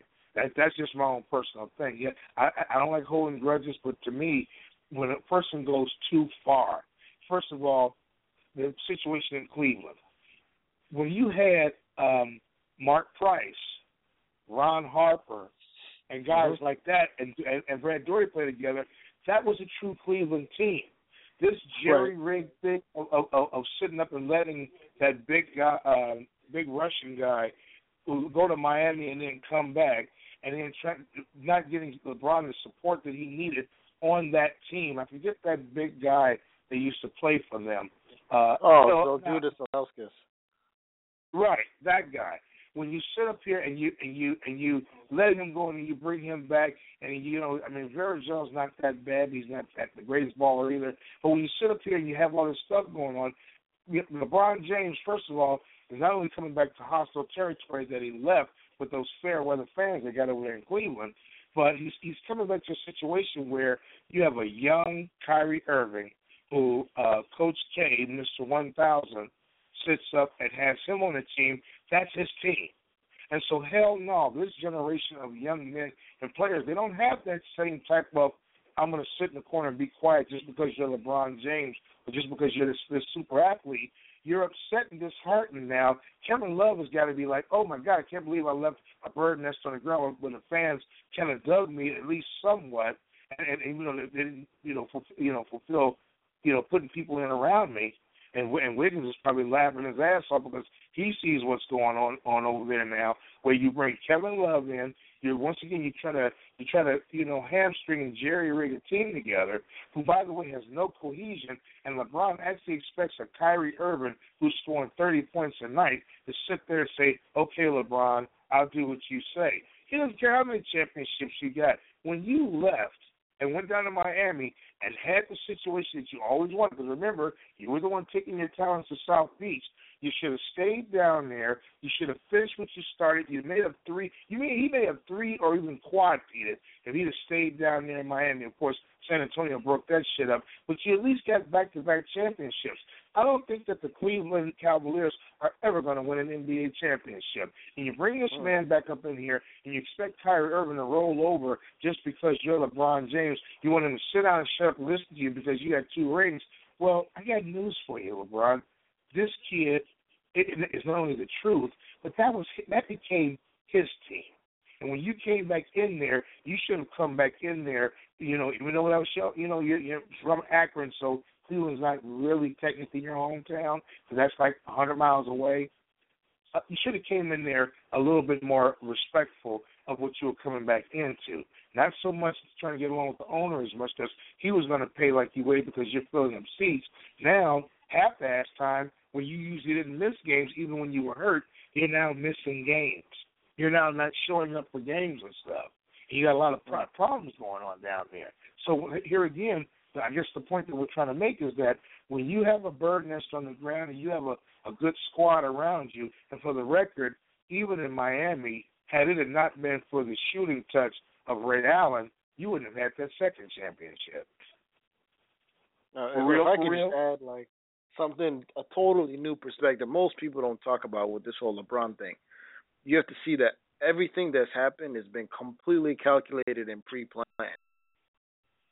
Right. Was pre-planned, and that that that part was for his own personal brand, which was when he went to Miami, his name elevated so many more levels because the whole country all of a sudden was talking about this guy. He went from just another NBA superstar, you know, who was still behind Kobe to he became the most talked about basketball player since Jordan because people who didn't even follow basketball all of a sudden were talking about LeBron, talking about how much they hated him. But his, even though they hated him, his name recognition went way up. So that was Right. planned, and then he was going to play the villain role for a couple of years. And this is how you knew the NBA was in on it. I'm going to give you an example. He went Okay. to Miami for four years, right? Right. Three or four years, one of the. Notice that the Cleveland Cavaliers got the number one pick in the draft three times since he left, and two out of the three, they they supposedly only had a 1.8 percent chance of getting it. You remember the lottery thing? You go Google. I this. remember that. Remember that? Both the times they were they weren't even supposed to have a chance, and somehow they got it. Not only that, they had back to back number one picks. They had last year's and the before that, right? And then the one before that got them Kyrie Irving. So I was like, when I saw this, and I'm like, okay, so he leaves Cleveland, goes to Miami, you know, and then while he's gone, supposedly the Cleveland Cavaliers get the number one pick three out of four years. You got to be kidding me. Then he comes back, right? And then I was like, okay, I see what's going on. This whole thing was planned from the beginning. He was supposed to leave, go build his brand, you know, take care of his name and get his name all hyped up, win a couple titles. While he's gone, Cleveland can then have a get a bunch of number one picks, load up on talent. Boom, he comes back. Now they were in a position to make a trade, get a guy. This whole thing was orchestrated. This for to the NBA was fraudulent. That's how I know the Cleveland Cavaliers are somehow going to end up in the finals. You walk my words. They're going to play uh, either Chicago or maybe Washington in the Eastern Conference Finals. And even though the Bulls and the Wizards still have better teams than the Cavs, somehow the NBA is going to get him there, and he's going to win a championship. I'm promised. It's going to happen. All pre-planned, and it's sad. This is the NBA came down to. You know. You know what? That's, And, uh, that's very. Go ahead. No, go ahead. I'm done. I was done. That, that, no, that's a it's a, that's a very interesting take that you have on that and perspective that you have on that when you when you think about it because they did, man. They used to have it where if you had the worst team in the NBA, they had those cards and shit that they always drug out, uh, uh, and they stacked them up on on on, on the uh, on, the- on the little little billboard there. And the team with the worst record got the automatic number one draft pick. Then they went to a lottery where a bubble floats around because they didn't like doing it that way, even though that's the fairest process. Now, I Sure. all about that. You mentioned that just now. That was the fairest process. If you had the worst record in the NBA, you picked the number one draft pick. Right. It wasn't none of this. Every other league does it that way. around. Right. And, and and all these other teams got a chance to pick up on it. You now they have the worst eight teams or, or whatever amount of teams. Yeah, I guess it's the worst eight. Right. And they get picking like that. But it used to be back in the days, like if you if you sucked, and and and, and, or they had an envelope where you pulled it out and they sat it up there on the board. That's how they went. Or the team with the worst record got the number one draft pick. Kind of like the NFL. That's where the NFL is still is still the most honest so far as his selection goes. But when you sit Right. up here and you have a situation in which you then come in and you change that in three out of four years, your theory that's not that far off. When you think about that for a second, it really is not. Right. That's not that far off at all. You're right about that. And you know, you know what's the about it? It's two things. First of all, we never actually get to see the ping pong ball, you know, process. We never see the drawing, so we don't even know what actually happens. They just tell us, right? So we have no clue. Thirdly, the part that gave it away for me with the whole draft thing is how is it that whenever there's this great player from a particular city, let's say uh Derrick Rose from Chicago or Cleve or LeBron from Ohio, it seems like for whatever reason that doesn't make any real sense, his hometown team all of a sudden gets the number one pick. You know, and to me, I was like, when when when I saw Derrick Rose, when when I saw the Chicago Bulls get the number one pick and get Derrick Rose, I knew that thing was rigged. I was like, there is no, because the Bulls had like, they were supposed to be, I think, pick ten or eleven. They weren't even close Right. to the number one. And I was like, oh great. And then Cleveland, the same story. They were they were supposed to be five or seven or eight. They were like, you know, not they weren't in that top three range. One pick, they got LeBron, right?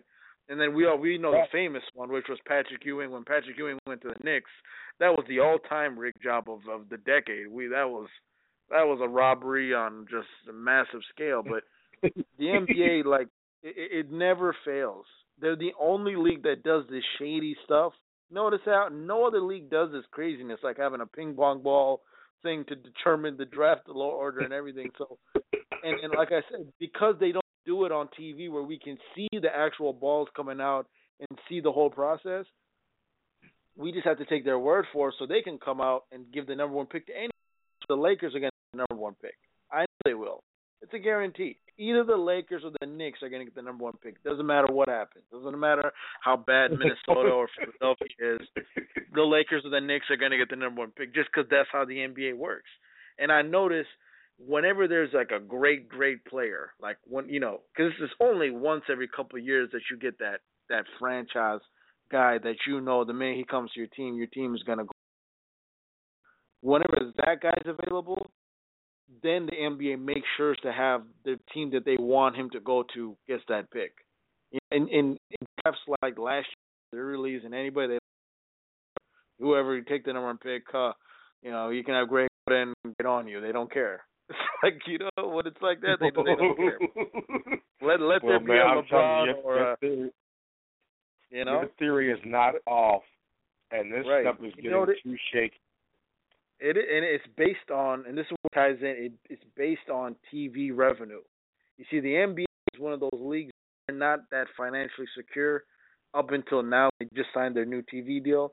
So before NBC or ABC used to put massive pressure on the NBA to say, "Hey, make sure you get either a big market team or a big name superstar in the NBA Finals." That was what it was all about because those those networks were saying, "Hey." You know, if you don't have a marquee name up here or a market city team in, we're not ratings and we're not going to keep. NFL doesn't have to do the tampering because the NFL money is set. The NFL, they know it. They're good. So the NFL could have Green versus Jacksonville. It doesn't matter. They million people watch the Super Bowl. You know? Man, I'm telling you, it you can tell it's getting real controversial. Check out check out these check out these snubs, man. And I don't know who's getting these lead chairs, but check out some of the snubs from the All Star game. And I can't believe these guys are getting snubbed as starters. James uh, James Harden, Steve Curry, Steve, Stephen Curry's chief competitor for the MVP, is not going to be a starter in the NBA. Kevin Durant. Kobe Kevin- Bryant over him. The man who can who can barely even do anything anymore. That's crazy. Kevin Durant. He's not going to be a starter, right? The rating MVP is not going to be a starter. DeMarcus Cousins is not going to be a starter. Dwyane Wade is not going to be a starter. Chris Wow. Bosh is not going to be a starter. Jimmy Butler is not going to be a starter. And then to, round it off and, and, and finish it up, of all people, Al Horford of the number one team in the league, Atlanta Hawks, is not going to be a starter. How Wow. the hell do you see that? Ouch! And, and guess, guess who's starting for the in the East? Carmelo Anthony who's playing for one of the worst New York Knicks teams in the history of in the NBA. It's like it's the NBA is literally a joke. I mean, honestly, you know, I know we're both basketball fans, but if we're honest with ourselves, it's a joke of a league, man. It's really it's like it's like a notch above wrestling. It, it's really it's getting to the point where it's like you got to question what's going on here because this is ridiculous. You know. And you know, I was so happy that ref came out and just said what he said. Remember when he came out and talked about everything that went down during the 2000s? Because I felt people were looking at me like I was crazy when I was telling them about the whole, you know, the Blazers and the Kings, how the NBA screwed them out, and everyone looked at me like, "Oh, you're just mad because you don't like the Lakers." And I was like, "No, man, look at the game, open your eyes and watch it. You're telling me the Lakers are better than those two teams? How could you say that? It's like I I don't know. I'm, I'm ranting here, but every time I think about that, I always get angry because it's just it's, it was such an injustice, man. I haven't thought the Lakers any good, really honestly, since Magic and Worthy have played for that team. Beyond beyond that, I can't buy into them being good. I can't buy into that, you know, this whole following that they've had. And like I said, you got the daughter, you know, um, and Phil Jackson together. You know what I'm saying? And then the brother comes in and takes over, so Phil Jackson leaves. Yep. All of a sudden, we have this this big family and media circus going on, and I'm thinking to myself, how the hell is it that an organization like this has got probably one of the biggest fan followings, second probably only to the NFL, go through this type of PR and marketing nightmare? And I think to myself, okay, it's simple. You know, as long as somebody's screwing somebody or some uh, aesthetic stuff that you look at on the surface but doesn't have any clarity of importance on the bottom end, and you look at this stuff, and all of a sudden you think to yourself, how the hell does this stuff happen? And you just heard the names of the people that I just named off, guys who have been regular people in the playoffs, and they're being replaced by God knows what.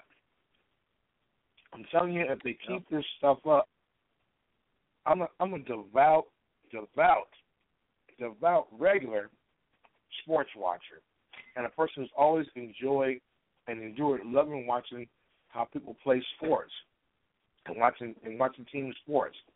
And I have in my followership in, in the NBA, beyond what we've talked about, mm-hmm. mo- for the most part, I think I'm only about 45% or less than half knowledgeable of everything that I should know about the NBA.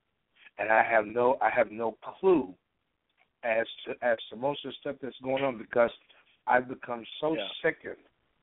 And, and that's probably about the best way I could put it. It's like a it's like a sick Christmas. You know what I'm saying? And the and the Grinch is still winning because we're being robbed as fans.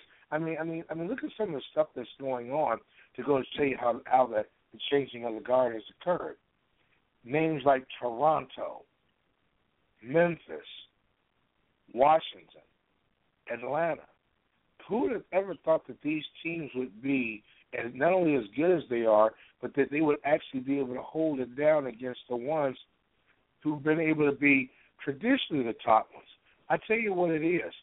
These are guys who have the best position in, in, in sports. No one expects anything out of them. No one looks for them to be anything, and they keep shocking and surprising people. And, they, and and we are witnessing as, as we speak a changing of the guard. And, and in a lot of ways, I think it's a good change because I'm so beat up and tattered with Lakers versus Boston. And every time they, they the two of them get a half-ass decent team, they start defecating on the rest of the league. And to allow a team with the history that Seattle had, to allow that franchise to fold and not even make an attempt to replace them, and that's and I'm like I said, I'm 186 miles south of that place. And I'm gonna tell you, so I've been up there. I've been up there quite a few times. To take an NBA team out of that city that the glove made great, it's it's a travesty, man. It really is. It really is a travesty to watch. And I well, I mean, there there's some good news on that front. I, I don't know if you knew, but the uh there's a lot of buzz that the Milwaukee Bucks are going to move out there. They got a new owner, and uh, it's looking like he's really aggressive in trying to, you know, either build a new arena or uh, renovate Key Arena. So it looks like the Sonics are going to be back in the next couple of years. that that sounds like a winner because I would like to have an excuse just to hop on the Amtrak and go up there. It's a, it's right. a beautiful and city. could you imagine? Could you imagine if the Thunder stayed in Seattle? Could you imagine the rivalry that the Sonics and the Blazers would have right now? Imagine Russell Westbrook and Kevin Durant going up against Damian Lillard and uh, LaMarcus Aldridge every year. That would have been the most epic rivalry in the NBA. You know, and we got cheated out of that, and now we have an Oklahoma City team that doesn't even have a rival, and they're just in the middle of nowhere. You know, like I don't know, man. And just the logic to me to go from Seattle to Oklahoma doesn't make any sense. I, I don't understand why anybody would do that. To this day, that particular maneuver, my friend, defies gravity. And I It really cannot tell you. I mean, I mean, there is there is no what the hell is is the draw other than the the, the um the, the the Tulsa Hurricane college football team. What is the draw to move into the state of Oklahoma? When when the when the Sooners and the Cowboys of college uh, football fame dominate that, that that those areas down there. What what Right. what is it that is the draw? What what was the draw, what was the thinking of moving from a guaranteed money market? And I think they tried to make the excuse that it was all about them not wanting to build them an arena or something like that. I'm thinking to myself, with all the other cities that you could have moved to, with all the other marketplaces that you that you could move to. I mean, I mean, I know that New Orleans had a team already, but there were so many other places you could have moved to. What in God's name were you thinking about moving to OKC for? no, it didn't. It, and here's the thing that I find funny was like, you remember when James Harden had to go to Houston when they traded him? They couldn't Right. keep James Harden because they financially they didn't want to go into the luxury tax and have to pay the extra money to have to, you know have this big salary. And what's funny to me is if they had had that same team in Seattle with Kevin Durant and Westbrook and James Harden, you know, just coming off a trip to the finals, Seattle would they would have been so well supported that financially they could have afforded it in Seattle because there would have been enough fanfare. They would have had a big enough TV market that they could have afforded to pay for you know a big time team. And it, I find it almost like you know I don't want to call it karma, but it's almost like justice that they moved and now they didn't have enough money to actually keep Harden on the team. And it basically cheated them out of going back to the finals. And if you notice, since Harden's left, they they haven't even made it back to the finals. They I don't think they even made it back to the Western Conference Finals. So it's like, you know, I mean, they just they they hinder their own ability to win a championship. It's unbelievable. You talk about stepping on your own crank. There's no Right. way in the world you can justify to me letting go of a guy like Harden like that. And and the th- whole thing was is that, to be quite frank with you, we never saw what his potential was on OKC in the first place because, Yeah. because he was obviously a guy who who had starter potential. I Mm-hmm. like him more than I like him more than Westbrook because at least he played within the scope of trying to be on the team. It's like Westbrook makes makes Kevin Durant a weaker player because when he was hurt and Durant was in control of the team, OKC was winning. Now, now you almost have to. uh, Whenever Westbrook gets back in and starts playing, it's a coin flip. Yeah, you're right. Because you remember when Harden was in there, what Harden used to do on in OKC was he would basically in the fourth quarter become the point guard, and Russell Westbrook would become the shooting guard, and you know Harden would go into his whole you know start dribbling and drive to the hoop, and he'd be always looking to set up Westbrook and Durant, and they used to play off of him, right? And if you're honest, Right. you know Westbrook really isn't a point guard. I mean, he just plays there because of his size. He's really a shooting guard, so he doesn't have that natural ability to pass and know how to set guys up and you know make guys better by just setting them up. Well, Harden had that talent, and that's why he was such a perfect fit on that. And the thing that made it even crazier to me is if you're gonna trade him, how do you trade him to Houston? And it's like you trade him directly to a team you're competing against. It's like that defies all logic, you know. And it's like, look now, now the Rockets, you know, are they got Dwight Howard, and now they're a legit championship contender. And I, for me, I find it, I find it like like hilarious if the Rockets end up beating the the Thunder in the playoffs. I just think that would be that'd be incredibly hilarious. But you know, but you know, the the NBA here's here's the thing for and for anyone who's listening who feels probably the same way you do, who disgruntled. Yeah, there's an art to watching good NBA basketball, and I and I tell people like take last year's series between Houston and Portland. When you have two teams that don't necessarily have an angle like a superstar or a big market that the NBA wants to have advance, where they're just both on the same, uh, you know, on the same level. Right. Then the NBA kind of takes their hands off of it and they just let them settle it on the court. And that's why we saw a great series between Houston and Portland. That was one of my favorite uh, playoff series I've seen in quite some time. That was really competitive. If you notice, every game came down to the wire, and we just saw phenomenal basketball. I mean that that Damian Lillard walk off game winner was one of the best moments I think the NBA's had in probably God knows a decade. You know, and uh yeah. So that that's what I would say. You know, it's just when the playoffs come, we know playoffs basketball is good, but you just have to make sure to watch the right series. You know, just avoid any series that has LeBron in it or some superstar or whoever or some and avoid a series that has a made like a big market versus a small market because if that's the case, the big market team will always win. The NBA will guarantee it at some point. You know. You don't know how refreshing it is to talk to somebody like you that not only understands what's going on, but understands what what what it feels like to be a Portland Trailblazer fan and watch Lakerism rule the day, or watch all this other crazy stuff that goes on, and and and be in that position to watch how it goes down on us. I mean, it's it's it's incredible, and it's it's insane to be a part of. And as a fan, an avid fan of the, of the Bulls and the Blazers, and of course that was a dream matchup for me, Bulls versus Blazers, my hometown versus my current living city. To sit up here and know that someone else sees the, falli- the, the fallibility or the falli- uh, fallibleness, however they want to term it, of the NBA's thought process on putting together not only an organization, but watching how they use one team or the other one to cancel them out like a bad math problem.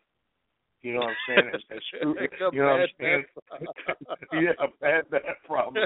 You know, good one. like like like like trying to have a six year old doing trigonometry or something, in which you have to Yeah. try to figure it out, and, and and you never figure out what the X factor is because the X factor is is is probably the first math problems ever that have question marks on them. I mean, I mean, I mean, it's it's ridiculous to sit up here and watch this whole process play itself out over and over again all these years and not have anybody really understand or feel our pain for just just how stupid and how bad it was to sit up here and watch them screw these teams around the way that they did. And they did it almost as a, as a regular practice, and they did it almost as if no one was watching. It's like you know what I'm saying. Um, you know, if you believe that the hand's quicker than the eye, um, you know what I'm saying. Um, uh, you know, hurry up and jack me off before somebody sees you. I mean, I mean, Right. it, I mean, it, it, it was crazy. It was crazy to sit up there and, and watch the the league and how they play this play this favoritism, how they choose one athlete and that's like one athlete out of all the thousands of athletes that are in a particular league, and, and pretend like this is the only these are the only uh, two teams that are on earth, and use single players as, as single denominations. It's like, well, what is your least? Co- and- we're talking math. What is your least common denominator? The least common denominator is screwing around every other team while perpetuating something so that you can rewrite and draw history up. It's like it's like you know Jordan plays his first three years, uh, uh, uh, uh, uh, championship years. We see uh, actually, uh, technically speaking, honest basketball. Then we see a, a, a, a an exception, kind of like the Brady or the uh, uh, or the Jordan or the or whoever else the athlete is, a, a bird rule or something, in which you allow Jordan to come back into the league right at the start of the playoffs so he can get back in the mix of playing when he comes back out of retirement. And I'm like, I'm sitting up there and I'm watching this. I'm thinking to myself, you know, this is complete fuckery. To watch it, to watch an organization handle stuff the way they did, or like the Ray Rice situation. Yeah, it was fucked up what Ray Rice did. He would put made himself look horrible and terrible as as a role model, as a parent, and everything else, or as a, a potential husband, and everything else. But once you have something go down, you don't do double jeopardy in order to clean shit up because you got chicks who have nothing to do with the NFL squawking because the National Organization of Women, by the way, an organization that traditionally doesn't like men, which is why it's called the National Organization of Women, now in control of telling grown football players what to do. I don't think that you ought to have outside. I think a commissioner, if you're over a, a league, whether it's the NBA or the NFL, I don't think that you should sit up here and, and hide your head in the sand and allow everyone else to do your damn job, or to or to or to do such a to me an an, an egregious offense is not necessarily the act of the athlete, but to watch an organization or a body of people, of supposed to be mature people, take a lead and run it into the ground in order to satisfy some whim shit for when you're in charge to make history off of it based upon not upon actual players and performance, but off of fuckery and just wanting to make some kind of history to say that you were there to see it happen. To me, that's what's wrong with sports today. And that's why it makes it unwatchable. And I watch more movies today than I do sporting events because depending on who the athlete is, if I know a particular athlete's going to be playing, I don't even bother to watch the damn thing because the predictability of how the game is even officiated, that's the ball probably worse than any of them. It's the most controlled environment that you have. The only two honest sports that you still have left right about now, seriously, are three sports: is golf, uh, boxing, depending on the, the judges that you got, boxing, and that's kind of a and almost kind of like a you know a, a Freudian slip to say that. But boxing, uh, that that you know what I mean, boxing that, and maybe football. And now I'm starting to think that football is suspect because that catch that was made by Dez Bryant jumping out of the stadium was a legitimate catch. The man Oh, no caught doubt. the ball. He caught the fucking ball. He made three steps, and he had the ball cuffed and it came down on the one yard line. It didn't when it comes if it comes down on the one yard line and rolls into the into the end zone, you cannot then say, okay, well it's time for it to go the other way. The ball came down on the one yard line, and the last time I checked, for whatever reason, except for that that for that particular game, right, the ground cannot cause a fumble. Yet everything Now- that now, you and I both you know why that happened? Like think think about you got to connect the dots with the, with that whole thing. That all goes back to the week before with Detroit and Dallas, right? Absolutely. We all know that the Detroit. Dallas game was clearly the NFL. That was I mean that was I've never in my life ever seen a, a referee call pass interference, wait a second, go back, pick up the flag, and change his mind. That has never happened ever, especially on such an obvious pass interference play. So clearly the NFL gave Dallas that game, right? So what the NFL basically Right. said is this this is this is how this is how the system works. It's always about what is the TV drawing uh, market for that team. Now, the NFL is unique in the sense that even though they've they've got some small market teams that have big fan followings, right? Like the Green Bay Packers and Pittsburgh, they both play in small cities, but they have fans across the country. So like if the Packers are in the Super Bowl, it's okay even though it's a small city because there's millions of Packer fans across the country, all over. Right. Same with Pittsburgh, right? Same with Dallas. And so what what happened in the Dallas Green Bay scenario, they had they had the freedom to choose which team because both teams are guaranteed to give you huge ratings in the next round because the Packers and the Cowboys both have equally large fan bases. So in that case they decided okay, they were they decided let's cut Dallas here that way we sort of make up for the debacle with Detroit and we kind of cover us, you know, two ways here because then you know people won't say, "Oh, the NFL's just you know carrying the Cowboys all the way to Super Bowl," which everyone was thinking was going to happen. So they play Yeah. this game, and if if if you understand the you know the dynamics with certain teams and their fan bases and their TV markets, you can see the the way they handle things. And this is something that the NFL and the NBA, the NFL's mastered it. They've mastered the art of doing it where it's not obvious. The NBA is doing the same thing, but they're just doing it in a clumsy manner, and which makes it so easy for us to see. You know, so There's no way in the world that on any other day, but the day that that that thing went down, you're absolutely right. I was I was going to mention that, but but but you were very intuitive on that one, and you tuned right into that. To sit up here with this Mickey Mouse BS any other day, uh, uh, uh, any other game all year long, and for as long as we've been watching football, that's just they came up with these rules some five years ago.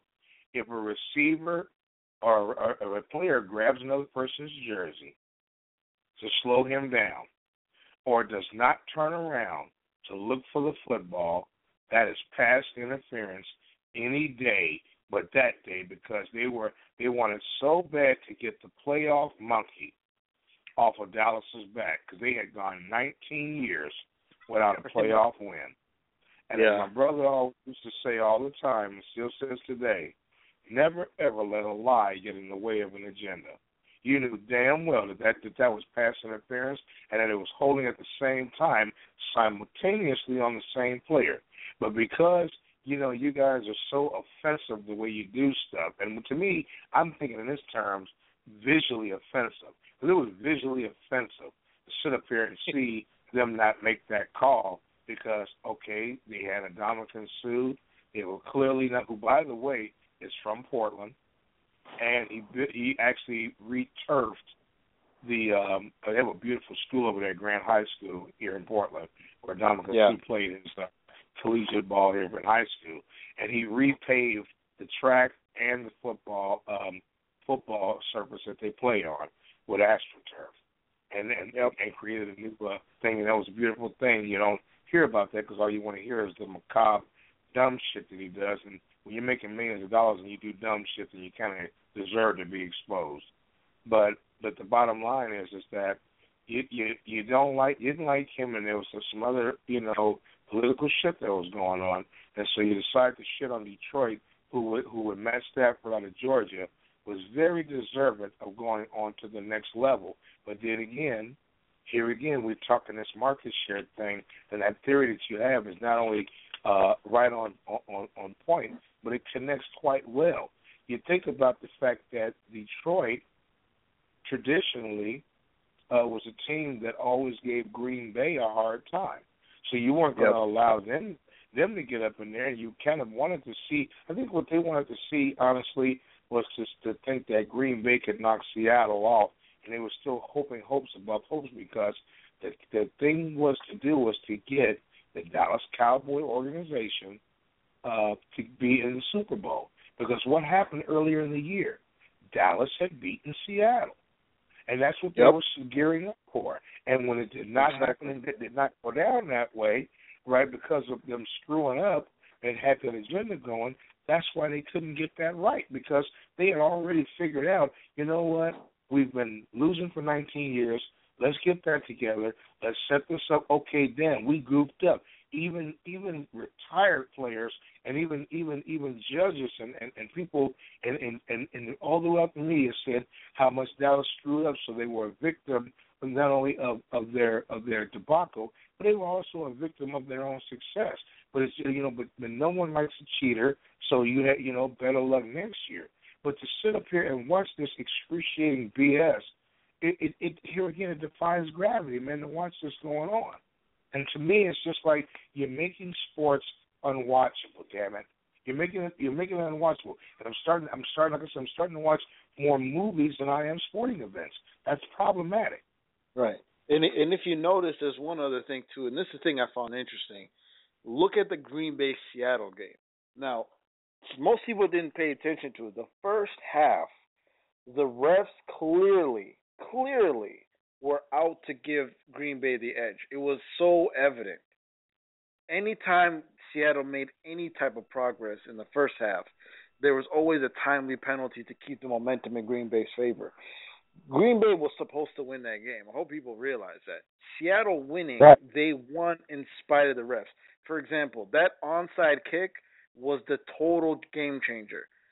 That was not supposed to happen. Green Bay, thi- this was supposed to be Aaron Rodgers versus Tom Brady. This is what the NBA, the NFL wanted. If they couldn't get the Cowboys, they wanted it to be the Packers versus the Patriots because they knew they that was guaranteed to set a record. I mean, come on, that was going to set a record, and so that's why I like Seattle. Because Seattle is basically a thorn in the NFL side. They really are. They they weren't supposed to beat Manning last year. They just blew the brakes off of Manning. Right? That wasn't even supposed to happen. They were supposed to go up there and get blown out and let Manning kind of win a championship and ride off in the sunset. That was the whole script. You could tell. You know, even like um you know, it's just everything the NFL does. I just love how there's always one team that's screwed because football, unlike basketball, you can only do so much with the refs because it's such a physical game that if a team is strong enough and tough enough, they can overcome the referees, and that's what Seattle has. Their defense is so physical, so tenacious that no matter what the refs try to do, they can still find a way to keep their team in the game, no matter what. So it's that's why I like the Seahawks. They're definitely they're like a renegade group in, in the NFL. I'm telling you, man, it's it, you're absolutely right, and I'm telling you, Mike, it's excruciating. It's excruciating to watch the shit that goes on, on in, in some of these games. It's excruciating to watch, you know, you know how they do stuff and how they try to, you know, set stuff up so that they can make the history that they want to see. The media says something that's like, you know, the league always jumps jumps right in there and jumps in the bed with them. And anybody that's doing stuff with Walt Disney, you kind of expect crazy shit to happen. Okay, because Yeah. you know, like I said before, you know, I, forget I forget the words about the song words for wishing upon a star. But anytime you get ESPN and you get ABC and stuff together, and, and of course that that's now Disney Channel and Disney Works and all that stuff is cross checked with each other. You're going to get some wild shit coming out of there anyway. I mean, when you when you look at it, um, the Ohio State Oregon game, them officials officiated the shit out of Oregon on that game. You, oh, you you hardly got everybody knew Ohio that- State was gonna win. Yeah, you, of course, because mean- Ohio State is I mean- the traditional power with all the fans. Yeah, that was Oregon Was I mean, you look at it man. though. Look at look at how the referees were calling every damn thing that they could think of. I mean, I mean, John Madden said it on his own video game. He said, technically speaking, every play in football is holding. It all depends on which one they want to call. I mean, they were Yep. calling shit on they were calling shit on Oregon that was so so obvious and so ridiculous that after a while I was I was about ready to, to quit watching the game. I mean, there was a couple of players that had done some some silly things before the game, like getting busted smoking a chronic and stuff like that. And, and I understand that stuff too, and I understand how stuff plays. But when you get on a pro level and you see how obvious it is, like you said, with Seattle being, you know, a thorn in their side, and them trying to trying to set stuff up in the NFL front office being, you know, whatever. What kills me is when I see shit like, okay, Ray Rice, I said said it earlier, he had a lot of the, grief that he got, he had it coming. But then when you see, you know, the owner of the Cowboys up on sexual assault charges, and suddenly after the Ray Rice incident appeared, that story disappeared. How does that disappear when that's the most high profile person in the NFL? Being Jerry Jones. How does that, how does that disappear? Because there was a sexual assault allegation and as quietly as as as, as you know, getting up in the morning tipping to the bathroom so nobody can hear you, doing your business and climbing back in bed. That's how quickly that that situation went away with Jerry Jones. And so it, it makes you here again. There's no honesty. There's no there's no truth in lending statement. There's no honesty in the game that uh, at these sports that that we can uh, can think of that are honest or anything. There's a lot of weird shit that just goes on, and after a while, you're beginning to make sports very, very uncomfortable and unwatchable. I've sat and I've watched it. The, I've done things. I've sat and I've now here again. You've got the National Organization of Women and other outside organizations coming in now that are going to be telling the in the NFL how to act. Why? Because Roger Goodell has taken upon himself to not do his job, to be afraid to, to to function and do stuff the way he needs to, to be afraid to you know you know you, use the, authority that he has in order to get his league under control. He's decided not to do that. He's trying to pass the buck on everybody else, and, and especially what's alarming is you're doing all this passing the buck after you clearly shit on New Orleans and had to go up, back against that last year. But, but and everybody else has to be held accountable for what they're doing, but you don't have to be. That right there sends out a bad message, and and maybe it's just me, but I don't think that a guy who the last time he played football was in high school ought to be lording over people who uh, who who went to college and played pro football because you can't you- you're not going to sit in someone else's chair to know what they're going through. It's kind of hard for you to hand out discipline and you don't know what the hell is going on, and you've never experienced any of that because the last time you played football was when you were a freshman in high school. To Yeah, me, it's to me, it's just like the military. Just like the military. I would rather take orders from a sergeant or for an officer who was a sergeant or an enlisted person than somebody just coming out of college and doesn't know anything. Hmm. Might save my life. Right. Right. Well, hey, you know what? It's it's it's getting a little late. I'm gonna grab your number from you. That way, I can keep you informed. So what I'm gonna do is is uh, I'm gonna I'm gonna uh, uh, you know um, have you um, you know just go ahead and drop your digits on me. That way, I can keep you up on on, on when I'm having sports shows because I I do all kind of shows. I do political shows and sports shows and everything else. I like to be able to keep up with you because it's nice to you know to like I said to holler at somebody that kind of that kind of knows what's going on on on, on their business or whatever. Um, do you have Facebook? Uh, not on Facebook. I can. Well, I mean, if you were to take me off the actual main line, I could just give a number directly. That way, you can just shoot me a text whenever, you know, whenever the show's okay, about to okay, kick off. okay, that that that that'll work. Um, that, let's let's see. Uh, trying to figure out a way we can do this. Tell you what I'm gonna do. I'm gonna go ahead and and, and do that. I'll uh, I'll take you. Uh, I'll put it put us on on on uh, on uh, mute and we'll get something figured out here. Matter of fact, uh, I'm gonna go ahead and, and drop a number on you real quick. A line that you can, a business line you can can call me and leave me your information. That way I Okay, know when cool. shows going on. That that number is nine seven one Okay. four zero four Four zero four. ten twenty six. Okay, and, and and after the show is over, you can give me a shout real quick, and I can get that. That way, I can keep you up on what type of shows are going on and when I'm going to be Okay. going on. Because I don't go on every night, but like I said, I'm trying to get back in here and get back in the swing of it. And this was a very good show. Like I said, it's getting kind of late, and I got to run people to work here in a few hours. But uh, Right. you know, your boy, your your, your boy Flauxy GZ. That's going to conclude the show tonight. Uh, it was a pleasure having uh, Mike from uh, Minnesota in and, and and sharing the show with me tonight on some on some good topics. And we're to be bringing you some more shows and doing some more stuff with you folks out there. This is your boy Flauxy GZ and Mike from Minnesota. Six four six five nine five three four zero two. And I'm to go ahead and uh, let me see what I can I can drop on you folks here real quick here. And that's to be, uh, let's see if I can remember the name of the artist. Here, my brain's running a little slow tonight. But uh, let's see here. Oh, heck, I could just pick something smooth here real quick. Yeah, this is this is your boy Flauxy GZ, and again, I want to thank you folks for for for for calling in to the show. This has been your boy Flauxy GZ, and I'm gonna go ahead and drop a little Marvin Gaye on you, a little "Come Get to This." You folks have a good night, and God bless and thank you for joining the show. Take care. Girl!